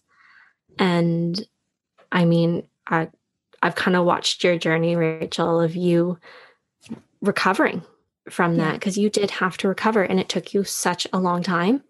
And I'm so proud of you because you know, you didn't let that become a pattern for the rest of your relationships. You know, you're in a beautiful relationship now with your boyfriend. And it's so empowering to see that when you notice a pattern that you used to do, you're able to step in and stop it. And I feel like that is like the ideal situation of how you can overcome toxic relationships. You know, it takes other people, and it really takes a lot of self-awareness to be able to move past and not let it repeat itself. Mm-hmm. Mm-hmm. And because you start to make excuses for that person because you love them. Like at the end of the day, you love them, you want to be loved, and you start excusing that behavior. Like I've done that with my friends where I've had to say, you're making excuses for them. They've done that for me, where they've said, you're making excuses for him, and just reminding each other that if this was happening to our friend, if this was happening to our children, that we wouldn't allow it. Yeah. And taking that step back and say, why are we tolerating it? We don't love ourselves the way we want other people to love us. And I find that very much a consequence of patriarchy as women. Because we're supposed to please everyone, right? We keep the peace. And that confidence is not there from us from the beginning. And we find ourselves in these situations and we learn that confidence the hard way. But again, it becomes trauma informed. So it takes a while for it to pivot into, this is who I am. Not I'm going to do this because I remember when I did this last time, this is what happened. Mm-hmm. And a perfect example of this, what we just talked about, of how you step in for your friends, is the same relationship, but I had sent a message expressing my feelings and how it hurt me. And I didn't get a response for a month. And I remember I texted Laura and I was just like, oh, like finally responded. And I was making excuses. I was just like, oh, well, there was a lot of heavy content in there. Like, I'm sure he needed time to like a month, come on. And I remember getting a text from Laura where she was like, bullshit, that's not right. Mm-hmm. And I'm not going to sit here and watch my best friend go through this and make excuses for this person, because it's too little too late. Mm-hmm. And I remember I was so mad at her. You were angry. Like I was so mad. How dare you talk about the love of my life that way? Like, yeah, I know. Don't know. Like, I know. You would have thought he was a puppy and I kicked him. I know. That's how mad she got. Yeah. But when I look back on it, I was just like, you know what?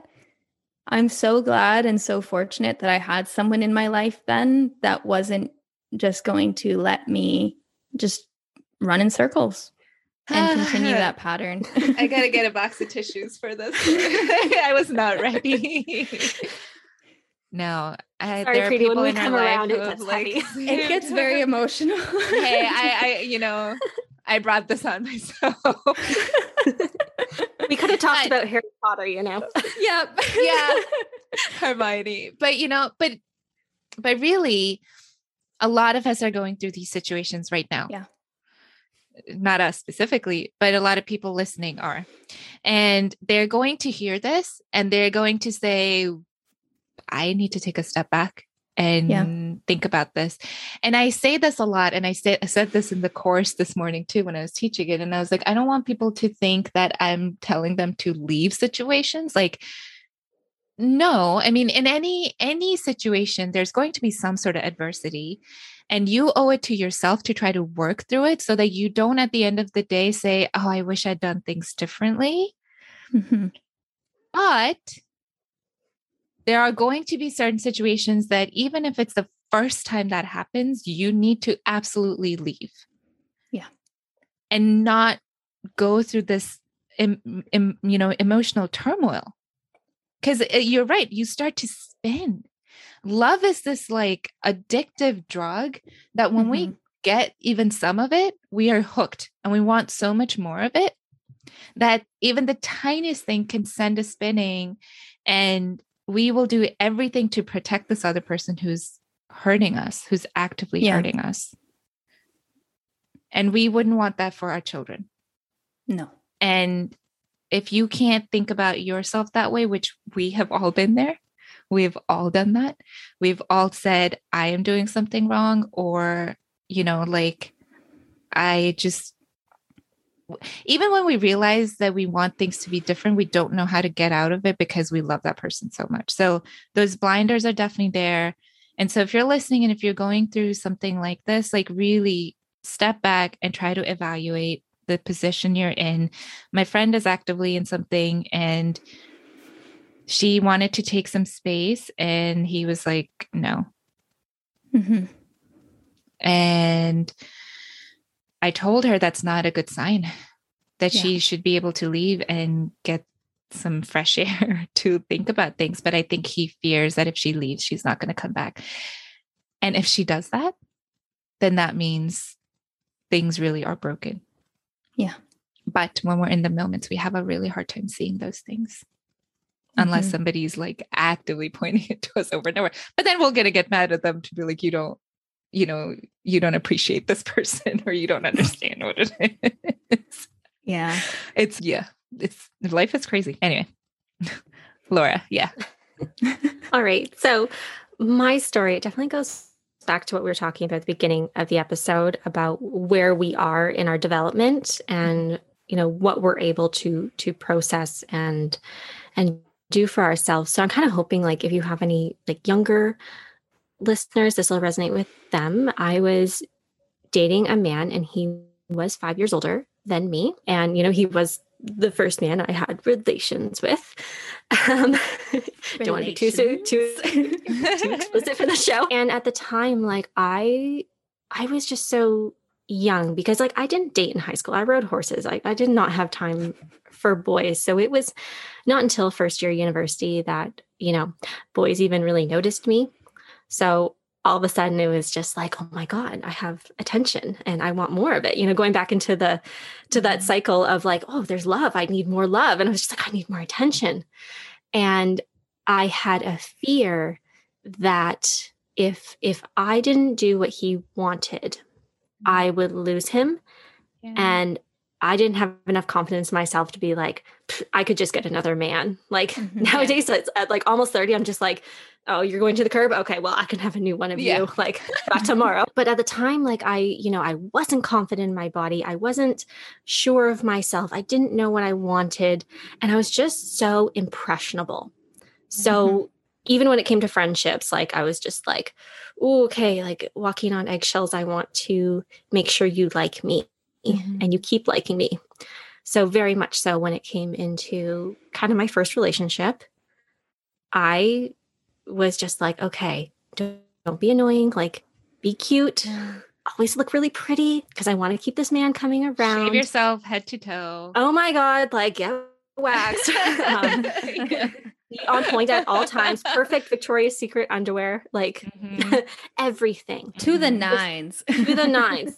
Yeah. And now I'm just like, oh, sorry, boyfriend. I can't have like one hair of, you know, mustache hair. Like, oh, right. Like everything has to be perfectly in place and like legit every time, like we'd go out on a date or like he'd come over, or I'd go over. Yeah.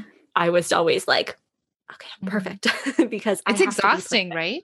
So exhausting. And I don't know how anyone maintains it, but that's what I felt like I needed to be. So he would like me. Yeah.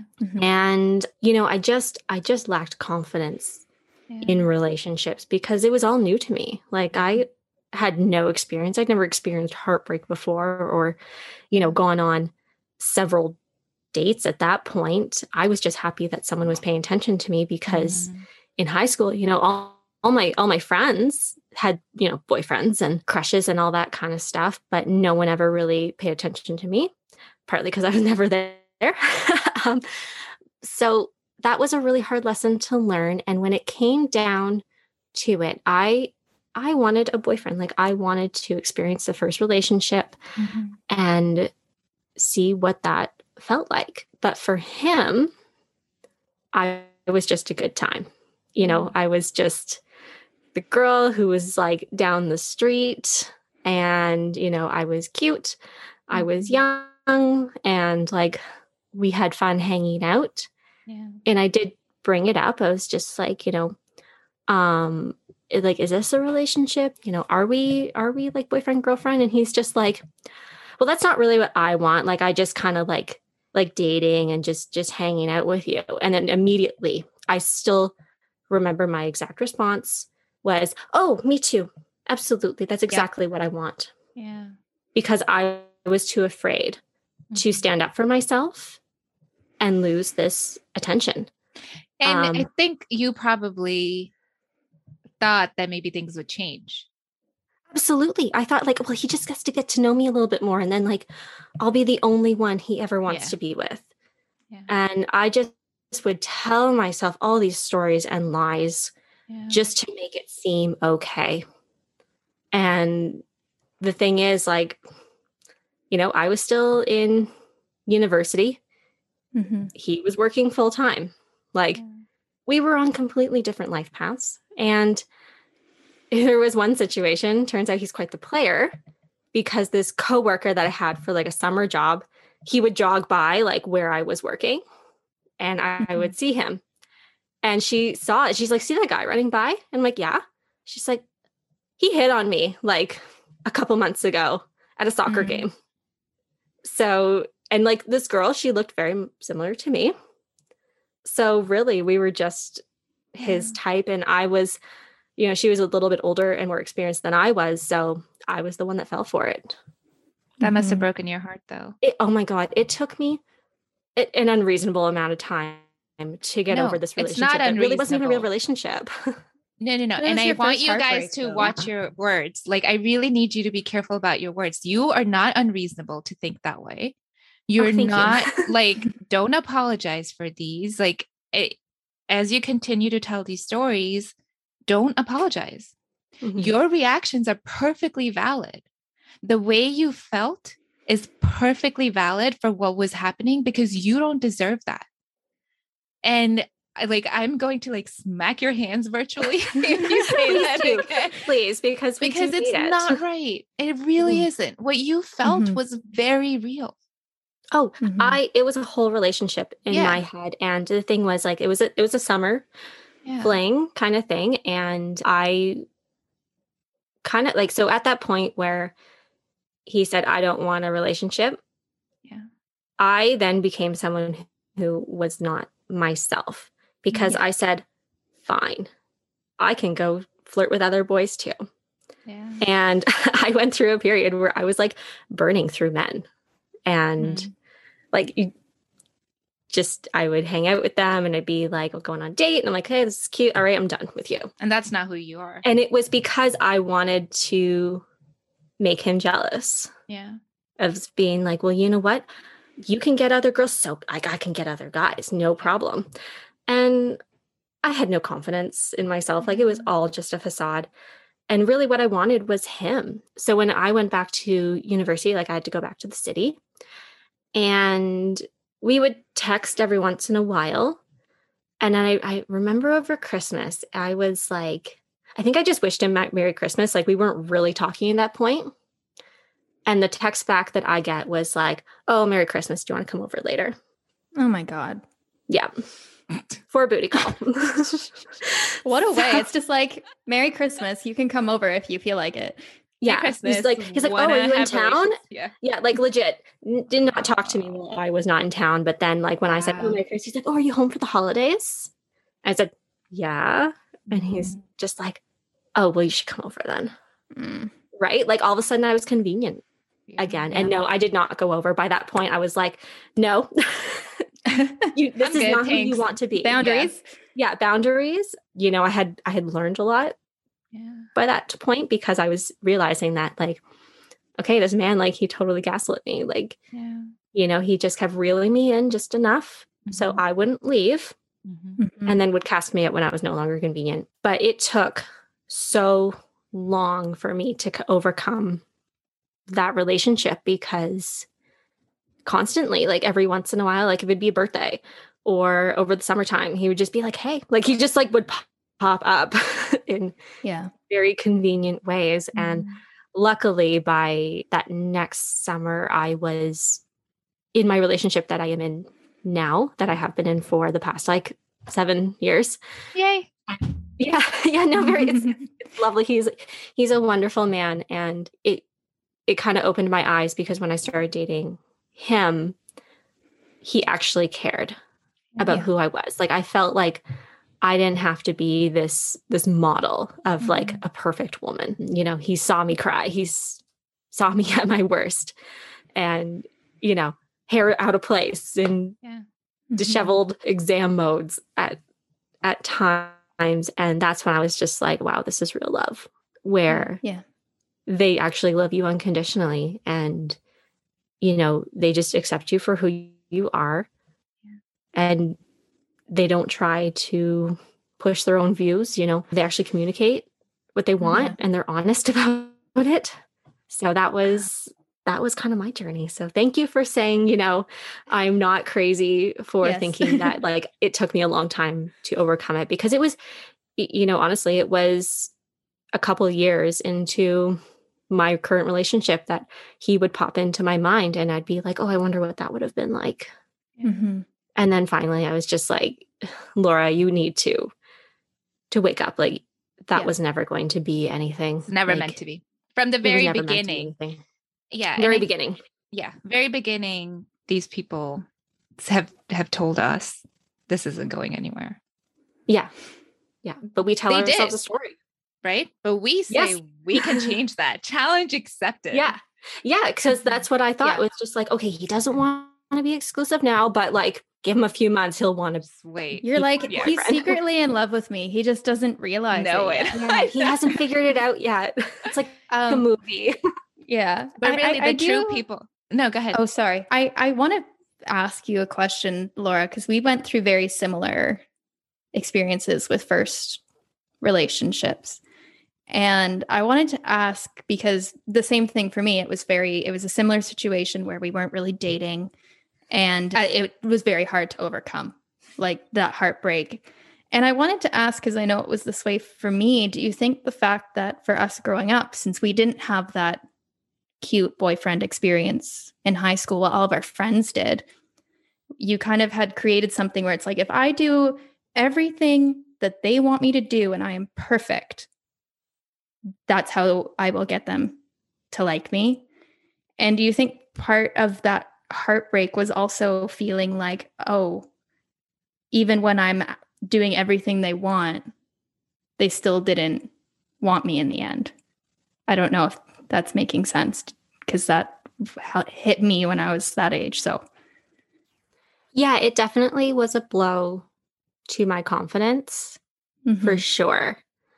And like, even at my best, I'm not acceptable. Yeah. Like, oh, wow. Like, even if I'm looking like, to me, my version of perfect, wow, I'm still like, I must be a really shitty person, right? Like I must be awful. Yeah. No one's ever going to want me. That was definitely. Take it as we're not worthy. yeah, we're not worthy. And that definitely stuck with me, definitely before that relationship, mainly because like boys were new to me. It wasn't until I went to university and had a social life that, you know, I started being recognized. So whether or not like it had happened in high school, I don't know if it would have made a difference, because I still would have been that young girl who wasn't confident in her body, who wasn't confident in who she was and what she wanted. So I'm not sure if age would have made a difference. I think it was harder in my situation only because like I was 20 at the time and he was 25. Yeah. So that's a big gap. Like it's not a big gap to some people, but at that age, that is a completely a developmental, like 40, 45 isn't that. Oh, that's nothing. 20, 25. Yeah. There's, that's huge. You're in just like, out of your teen years, and this person's been out for a while. Exactly. So I think maybe had this happened in high school, like obviously, you know, it might've been me at 15 with a 17-year-old where I think we both maybe wouldn't have had the experience. Like it would have been kind of new for all of us, but for him, this wasn't new. Yeah. It was just right. So, you know, I think that's what makes it a little bit harder. I think that made it hurt a little bit more because it was more that grown up situation for him, where for me, I was just like, I'm still a kid. Yeah. Yeah. And I think I'm going back to this. It's exhausting to constantly be somebody who you're not. Like you need to be able to chill, right? It's like that Drake song. What's it? Sweatpants, hair tie, chilling with no makeup on. Like that's when you're the prettiest. Like find yourself a man who thinks you're the prettiest when you're in sweatpants with no makeup with your hair tie. Absolutely. That is goals. Okay. Yes. Not somebody who, you know, can only appreciate you if you are in lingerie with like the perfect hair and the perfect makeup and the perfect ear, whatever it is, you deserve to be loved for who you are. And it's funny because I think men a lot of times are like, I just want to be accepted for who I am. Like, why are you trying to change me? But that goes back to you were somebody else at the beginning of the relationship. I'm not trying to change you, but that's how you hooked me. Yeah. And now that's gone. So like, where is that person? Because that's the person I fell for, not whoever this is right now. Yes. Yes. You know? And yeah. So my story is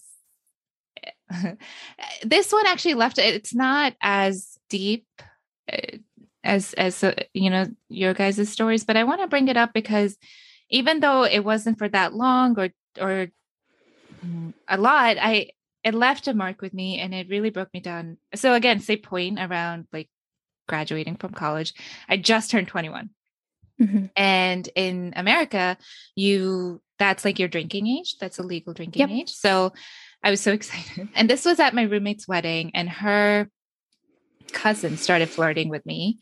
And I didn't realize, like, this is how naive I was. Like, I'd never been in a relationship. Really, my mom would never allow me to be in a relationship. And so, you know, like I couldn't even bring up dating with my parents without them being like, okay, so you want to get married? Like, are you ready to get married? So, yeah, but that's a lot of their baggage too, from their culture and their upbringing. I don't fault them for it. You know, I know they do the best with what they know and with the, you know, the tools they have. And so if you're lovingly married in a loving relationship, you're safe from all that heartache. So there is some reasoning behind it. I get it.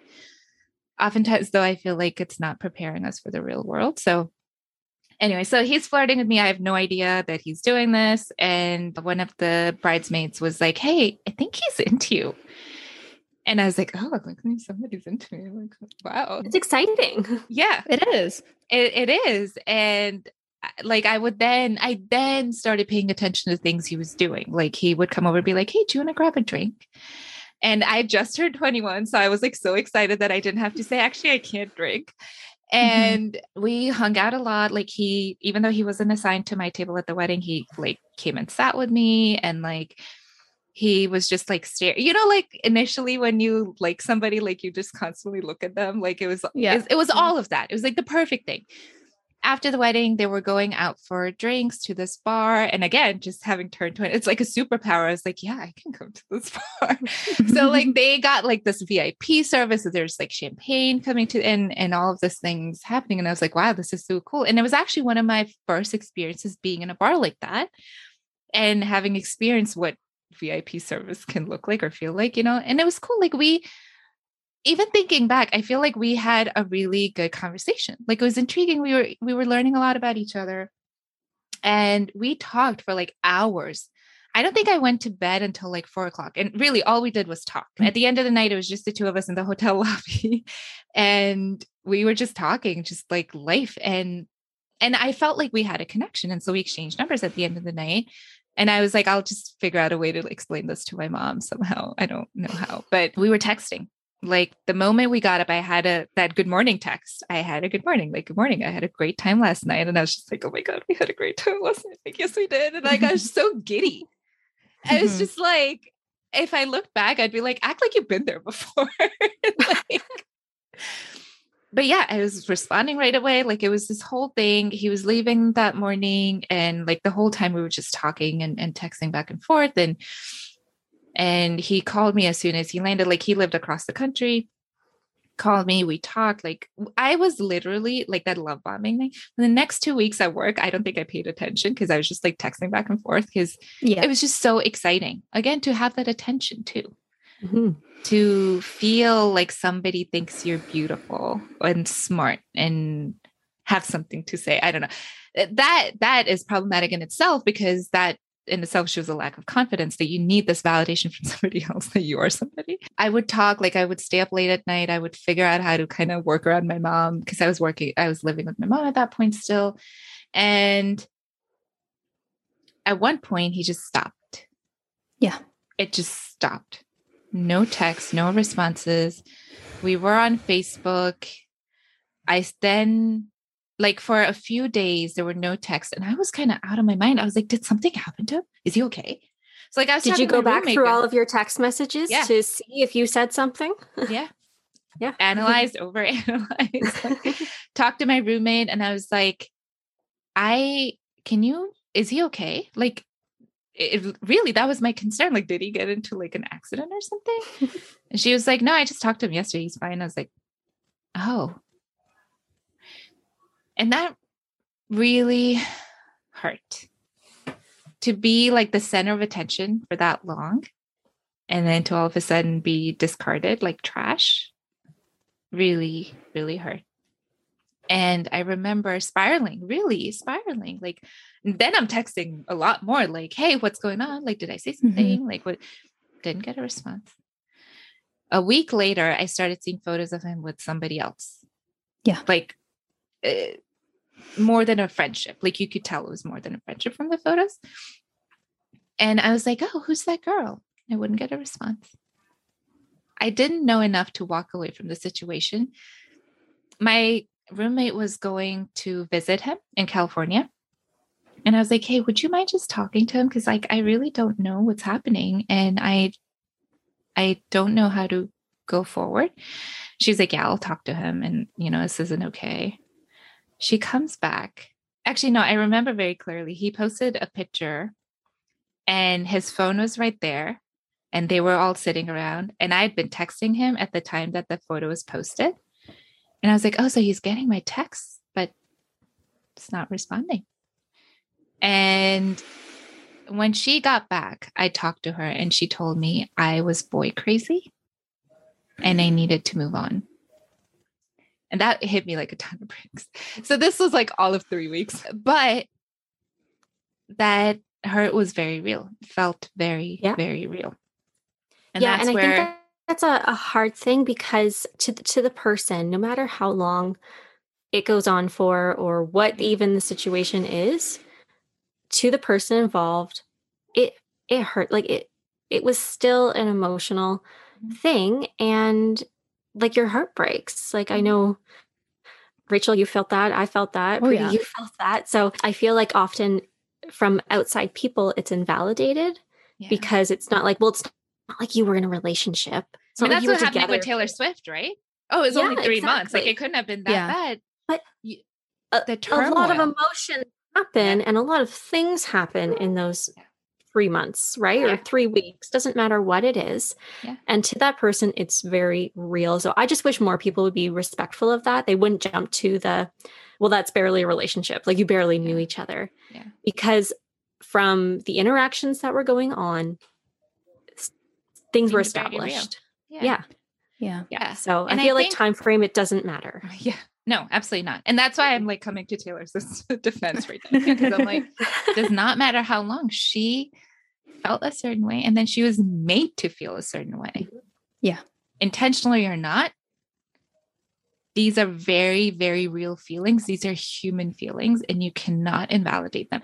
And I find it funny that people are like, you just need to move on. But then people don't prepare us to respond that way when something is happening. To recognize these signs and say, that's not okay. You know, like if this is happening to you, sweetie, that's not a good relationship for you. Like you need to move on. And that's why we fight back to the people who are trying to protect us from it, because we're like, no, you don't know what it's like. Yeah. He loves me. My question. Like, and Rachel, so, for you and I both, like we both should have, you know, now being what we know, if someone said to us, well, hey, you want a relationship and I don't, we'd be like, okay, peace. Like, cool. Bye. Thank you for telling me. At the time before you have the experience, you're like, you hang on to it with every interview wrapper. So like you just need it in your life because you literally feel like you will never have it again. Yeah. Yeah. Okay. So let's move into our friendship stories and talk about maybe, you know, some toxic friendship situations that we've been through. Mm-hmm.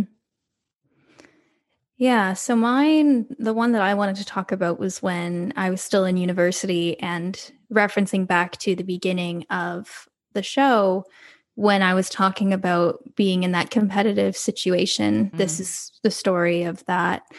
And this is a perfect situation where we were both toxic to each other over time. And it didn't start that way. It started great, and I think I'm kind of going to talk about my actions in this, because I definitely learned a lot about how to be a good friend and what boundaries not to cross through this, because I'm a very sarcastic person and you got dry humor, Rachel. I have very dry humor, and a very important lesson I've had to learn over time is with my friends, and depending on who the friend is, what is acceptable and what's not. Yeah. When it comes to that dry humor, because I didn't have that boundary with myself in this friendship, and I would hit a lot of things in this person that it didn't come across as sarcasm or funny, and I didn't understand that at the time. And then as well, I could tell when it first started, I was raised in a competitive family. We were all involved in individual sports. That's just how we are. So naturally, when I was in this situation, I was competitive with fitness. So, you know, I definitely would be like, oh, I want to see if I can run faster. In my view, though, that competition wasn't, I want to be better than you. It was, oh, you're at this level. That is empowering me to do more. Sort of like I looked at it as in my brain that it was encouraging me to be a better version, to challenge myself, where because I hadn't communicated that quick enough in their brain, it was you're trying to be better than me. And it is kind of sad because we naturally did fall out. And I think that with how our friendship wound up, we needed to at that point. Like it was kind of, we were in a bad back and forth where neither of us knew how to communicate properly with how we were feeling. But I think the most important lesson that I learned in this situation was taking responsibility for myself and my own actions and not holding somebody to the lens that I view myself. So for me, I'm like, oh yeah, you can kind of say whatever you want and I'll like laugh about it. Not everybody's like that, and meeting your friends where they're at and respecting them and their boundaries in the way that you want your boundaries to be respected is very, very important, but also hold boundaries with if there's a confrontation that needs to happen with your friends. It also is acceptable to put a boundary in place of how you want that confrontation to occur. Laura, so do you want to go next then? And yeah, so similar situation to Rachel's, where there were things that, you know, I was probably in the wrong for, mm-hmm. and just wasn't being a good friend. And I had to learn some of those lessons. So for my friendship situation, it was a friend who I met in university, and we got very close. But then in that same summer, when I was, you know, discovering boys and that kind of stuff, I was living in my hometown. She went back to her hometown, and we just didn't talk very much. We hung out like maybe a couple of times, but we really didn't keep that communication. And she was going through a very difficult time in her life, just with school and some personal things. And, you know, in one way, she didn't feel confident bringing those up to me. Mm-hmm. But then when she kind of would talk about it a little bit, I was not in a place to receive it. Yeah. And that was a big lesson for me, because I was out being 20. I was, you know, very self-indulgent, self-centered at that time. And I, you know, looking back, I would have handled the situation better, because I didn't know how to communicate back to her and help her through her issues that she was having at school. So that was something that, you know, the friendship fell away, and I felt guilty for a long time after the fact, because, you know, we were really good friends. And looking back, I was just like, oh, you know, I should have been more aware that something was wrong. Like, I should have been there for her. Mm-hmm. And so we kind of went on with our lives. And then it was actually only a few years ago, we actually ran into each other, and we had a really good conversation. And it's kind of funny, because it was something that had been on my mind around that time, that I was just like, I really wish I could say sorry for not being a good friend. And sure enough, like a month later, that opportunity came. And I, you know, just kind of really opened up to her, because by then I had those communication skills mm-hmm. and the confidence to kind of say that I was wrong. Yeah. Because mm-hmm. I feel like when you're young, like, you don't want to be wrong. Like, you were always right. So that was a very hard thing. Yeah. Exactly. You know everything. And so we had a really good heart to heart of just, you know, me saying sorry, like, I should have tried to understand your situation better and been a better friend. Like, I should have supported you when you were going through a difficult time. But instead, like, I was just completely absorbed in my own life. And she had told me, she's just like, you know, I should have brought it up sooner that I was in trouble. She's like, I was just really scared at the time, but I appreciate your apology so much. She's just like, you know, thank you for coming back, because she's like, you know, you'd been on my mind recently about like how good of a friendship we had. Yeah. And then it was just gone. And, you know, she was one of my best friends at school. So it was hard moving on past that, because I didn't quite have anyone to hang out with anymore, at least someone who I was like so well connected with. And yeah, like, that's just kind of all my story. And after the apology, you know, we'll text a little bit. We don't live very close to each other, so it's kind of hard to build that friendship back up. But I was really glad that I had a chance to say, you know, I was wrong, and I'm sorry mm-hmm. for that. Oh, yeah. I'm glad. So that's kind of like in that situation, I think I was the toxic person. Yeah. And I was just like, you know, it took me a long time to be like, you know what, I was really shitty to you, you know, yeah. I should have been there and I wasn't. So that's, I'm glad you had a chance to reconnect. It's interesting. Yeah. My story is kind of similar, but it has a different ending. So when I started my first workplace, there was a woman who started there too. And we became instantly best friends because we were like around the same age group. And I remember mentioning like I worked with a lot of older people and we were best friends. Like wherever we went, whatever we did, we were like always together. And like, if somebody saw just me, they'd be like, oh, where's, you know, this person? Or like, if they saw her, they'd be like, where's this person? And so like, we were like literally BFFs.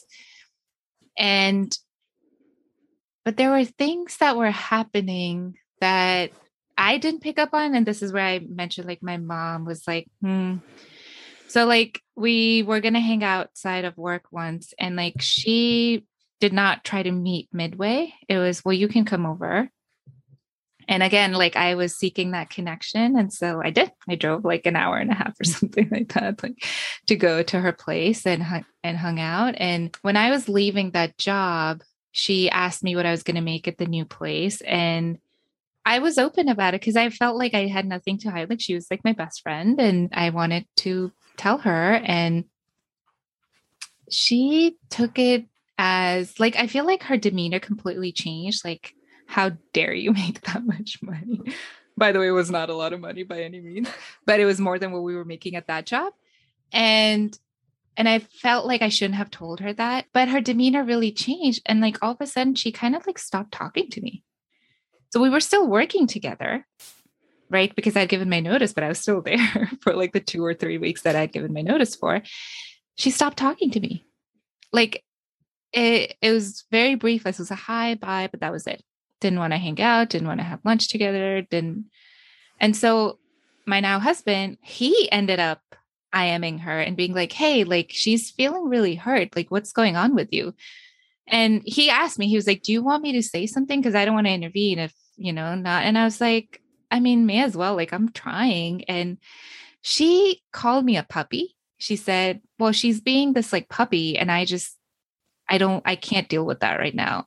And like, I was just like, okay. And I remember asking her, what happened? Like, I'm going to leave. Like, aren't you sad? And she was like, her reason for treating me that way was, well, when people leave, I break down so much so I just wanted to cut off the relationship. And so I could like, just protect us both.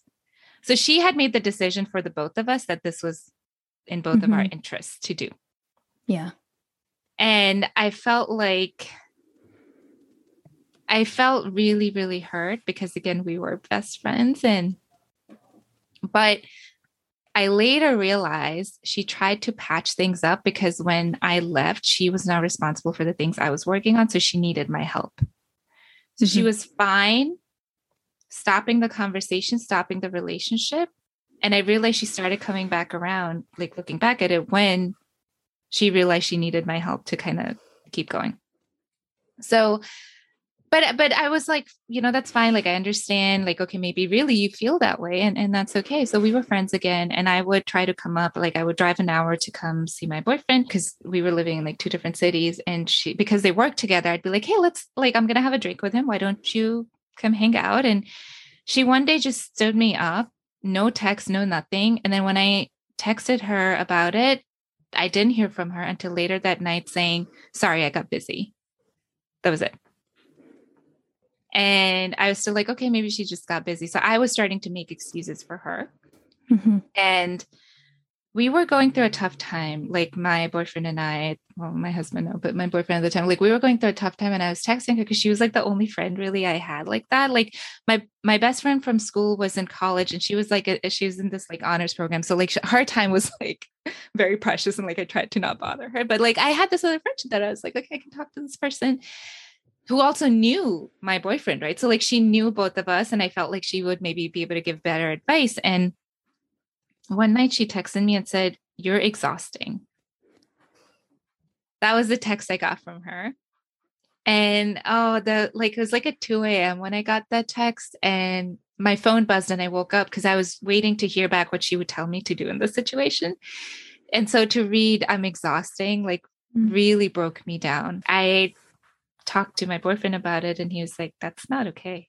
Like, even though we were going through a hard time, like he was like, whoa, this is not okay. Years later. So, and honestly, that was the end of the friendship. Like, I was like, I can't be in this relationship. Like, that's not okay. Like, I was so heartbroken, but I had to then tell myself, listen to everything that's been happening. like, hello, like she's been telling you she doesn't want to be with you.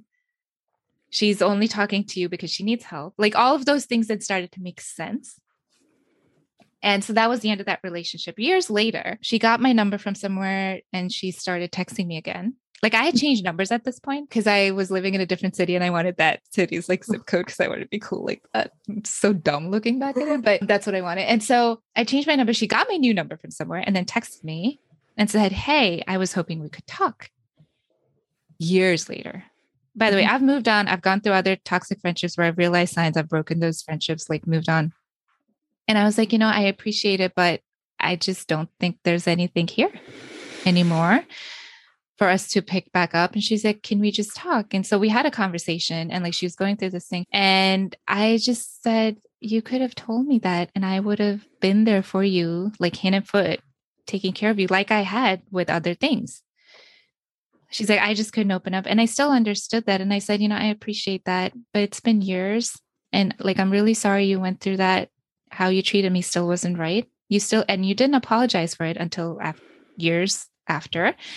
And I said, I just don't think there's anything here. Yeah. And the next thing she said to me was, who do you think you are to say that? I'm here apologizing to you and you're going to just tell me, there's nothing here. And I'm like, whoa. I'm so glad I said that because look at what you've done. Are you kidding me right now? Like, you're just going to tell me that I can't set these boundaries? And how dare I stand up for myself? Like, she, by the way, texted me and like emailed me like years later again. And I was like, you know, it's fine. Like, let's kind of get over whatever we went through. What's in the past is in the past. I still couldn't bring myself to like talk to her. Mm-hmm. That repeated behavior. I was like, this is going to happen again. And I can't allow that to happen. It sucked. It really sucked. Yeah. No, it really does when you lose a friend. Like, because even in my situation, you know, she was having some personal troubles. And here I was like, oh, look, I'm flaunting my new relationship. Yeah. And she kind of told me, she's like, you know, at the time, she's just like, she was struggling. And she's like, you know, I didn't know how to tell my parents. And here you were like, flaunting a boyfriend in my face. But I think one thing like friends need to realize is any new relationship like that is going to take your attention. It is. Yeah. Yeah. I've had friendships break over that. Like I've had somebody else tell me, you don't have time for me because all you want to do is hang out with your boyfriend. Yeah. If you can't realize that that's a new relationship that you're excited about and that you need to give your friend some space to explore it, you're not a good friend. Mm-hmm. And that's the truth of it, because your job as a friend is to be there to support them and say, oh, can I like curl your hair, or like get you dressed up, or like, let's go shopping or something. Not say, I am not getting enough attention. Mm-hmm. Yeah. That's a really bad friend. So thank you both for sharing your stories. And I think the one thing I want to do before we wrap up is really just talk about what are some good relationship signs. And I can start that off and I'm hoping, you know, you guys can. So like for me, a healthy relationship, you have open communication, right? You can talk about your issues respectfully, like respect has to be the baseline. You can talk about your issues respectfully. You may be on opposite sides of the, you know, of your political things, whatever it is, but you will always be very respectful. And at the end of the day, like you'll be there for the other person when they need it. Obviously to a limit, like you have to also realize that this is a human at the end of the day.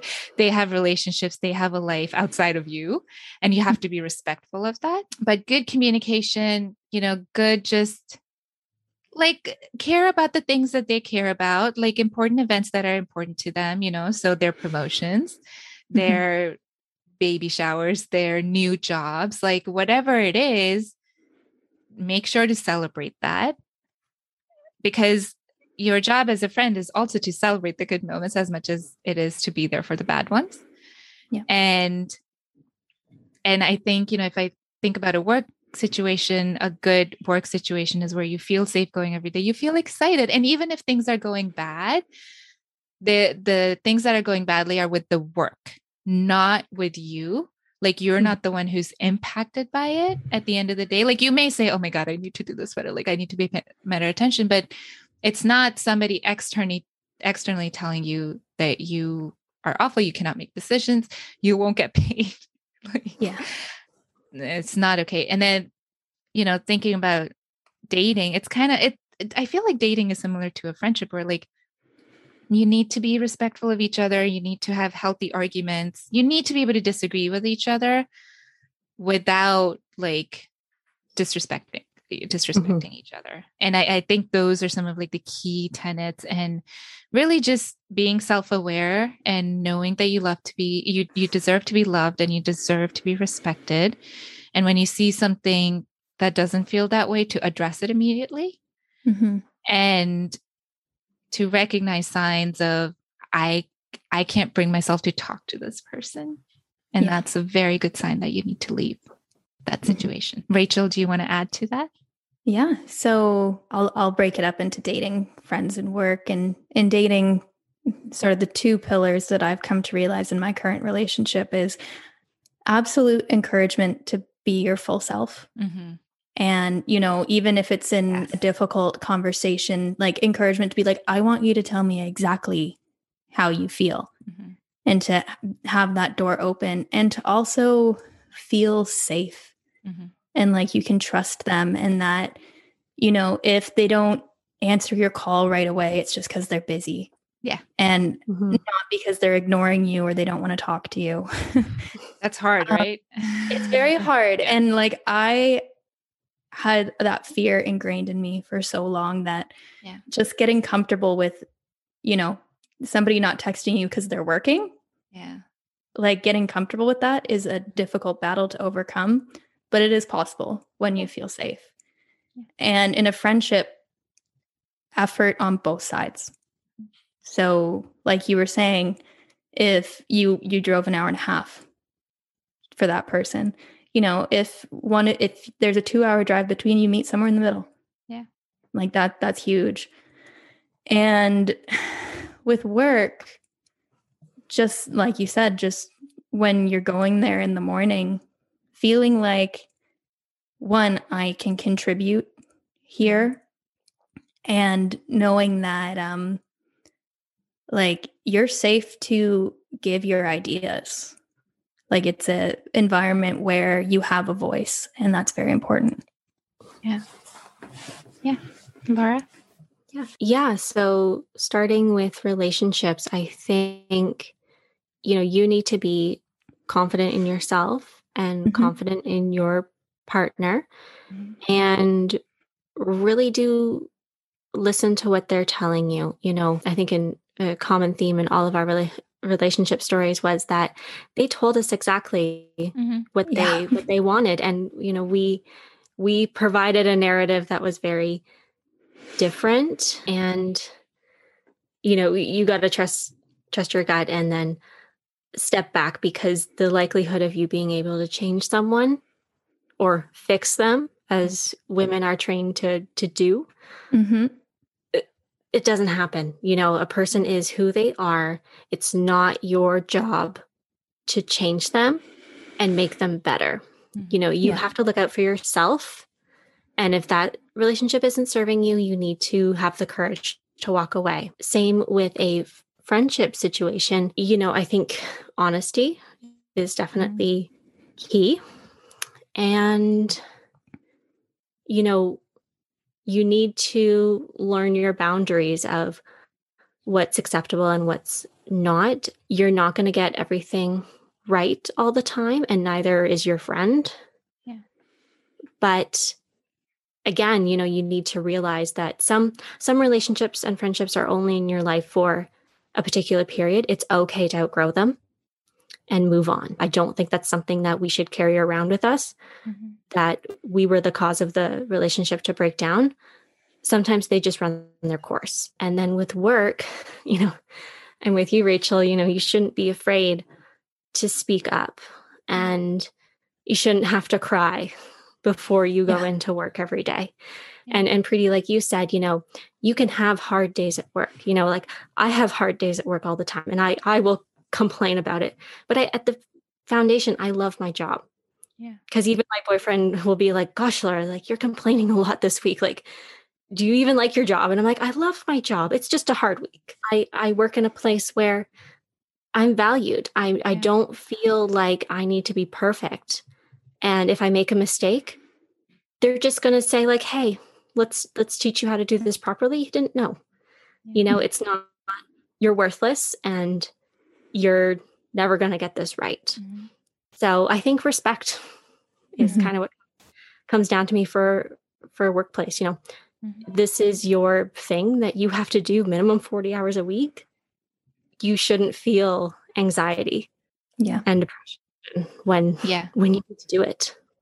And if you're in a situation where you are not sure about if things are good or bad, look for consistency. Look for where are the repeated patterns, and look for which one makes you feel like this is the relationship you're in. Yeah. At bad times, if that's what you feel like you're in, listen to that. If good times you feel like, okay, that's the relationship with a few other things. And, but from there, you have to talk about the hard things. You have to be able to come to the table with respect and work through things and be invested in working through things because you care about the relationship. Like one party should not be able to walk away from the situation, not want to deal with it. Like it's okay to walk away from the situation to cool down, but knowing that you'll come back to continue the conversation. I don't believe in don't go to bed angry. I don't believe in that. You are fundamentally exhausted at one point in hard disagreements. So you need to be able to take a break to come back to things, but knowing that you're both committed to making the relationship work, whether it's a workplace, whether friendship, whether dating, is important. With that, Laura and Rachel, where can our listeners find you? So our podcast, The Tea with Laura and Rachel, is available on all platforms. So Spotify, Apple Podcast, wherever you listen to your shows. We release a new episode every Tuesday at 7 a.m. Eastern time. Usually, sometimes we forget and we wake up in the middle of the night and schedule an episode. But yeah, we just love building a community. We have an Instagram. Our handle is The Tea with Laura and Rachel. And Preeti, you know, we love what you're doing on Instagram. Like you're creating this community where you have a conversation with your listeners. And Rachel and I, we really look up to that because all the podcasts that we listen to, we want to provide input. We want to have a conversation and a connection with the hosts. And so that's really what we're trying to do on our podcast as well. We want to feel like our listeners can come talk to us and, you know, come on the show and like sit down and just share stories, just like how we did today. Yeah. Yeah. Yeah. I love your podcast. It's easily one of my favorite things to listen to when I'm just like, hey, like, what do I want to listen to? And like, I will go for your podcast because it's just fun. It really is like hanging out with my girlfriends. So, was all we ever wanted. It really was. I love it. So you've achieved that purpose. Yay. With that note, if you're enjoying this podcast, please leave a 5-star review on Apple Podcasts and subscribe and follow anywhere else you're listening to this. I am offering new courses. Check out my courses on theempoweredwomanrises.com. You two are in my podcasting class next week. I am so excited for it. And if you ever have questions, any feedback, any topics you want me to cover, please reach out to me. There is a contact form on my website, and my Instagram handle is The Empowered Woman Rises, where, as Laura and Rachel mentioned, I have an active conversation with our listeners, with my Instagram community, and I would love to have you there. With that, thank you so much. And until next time, take care.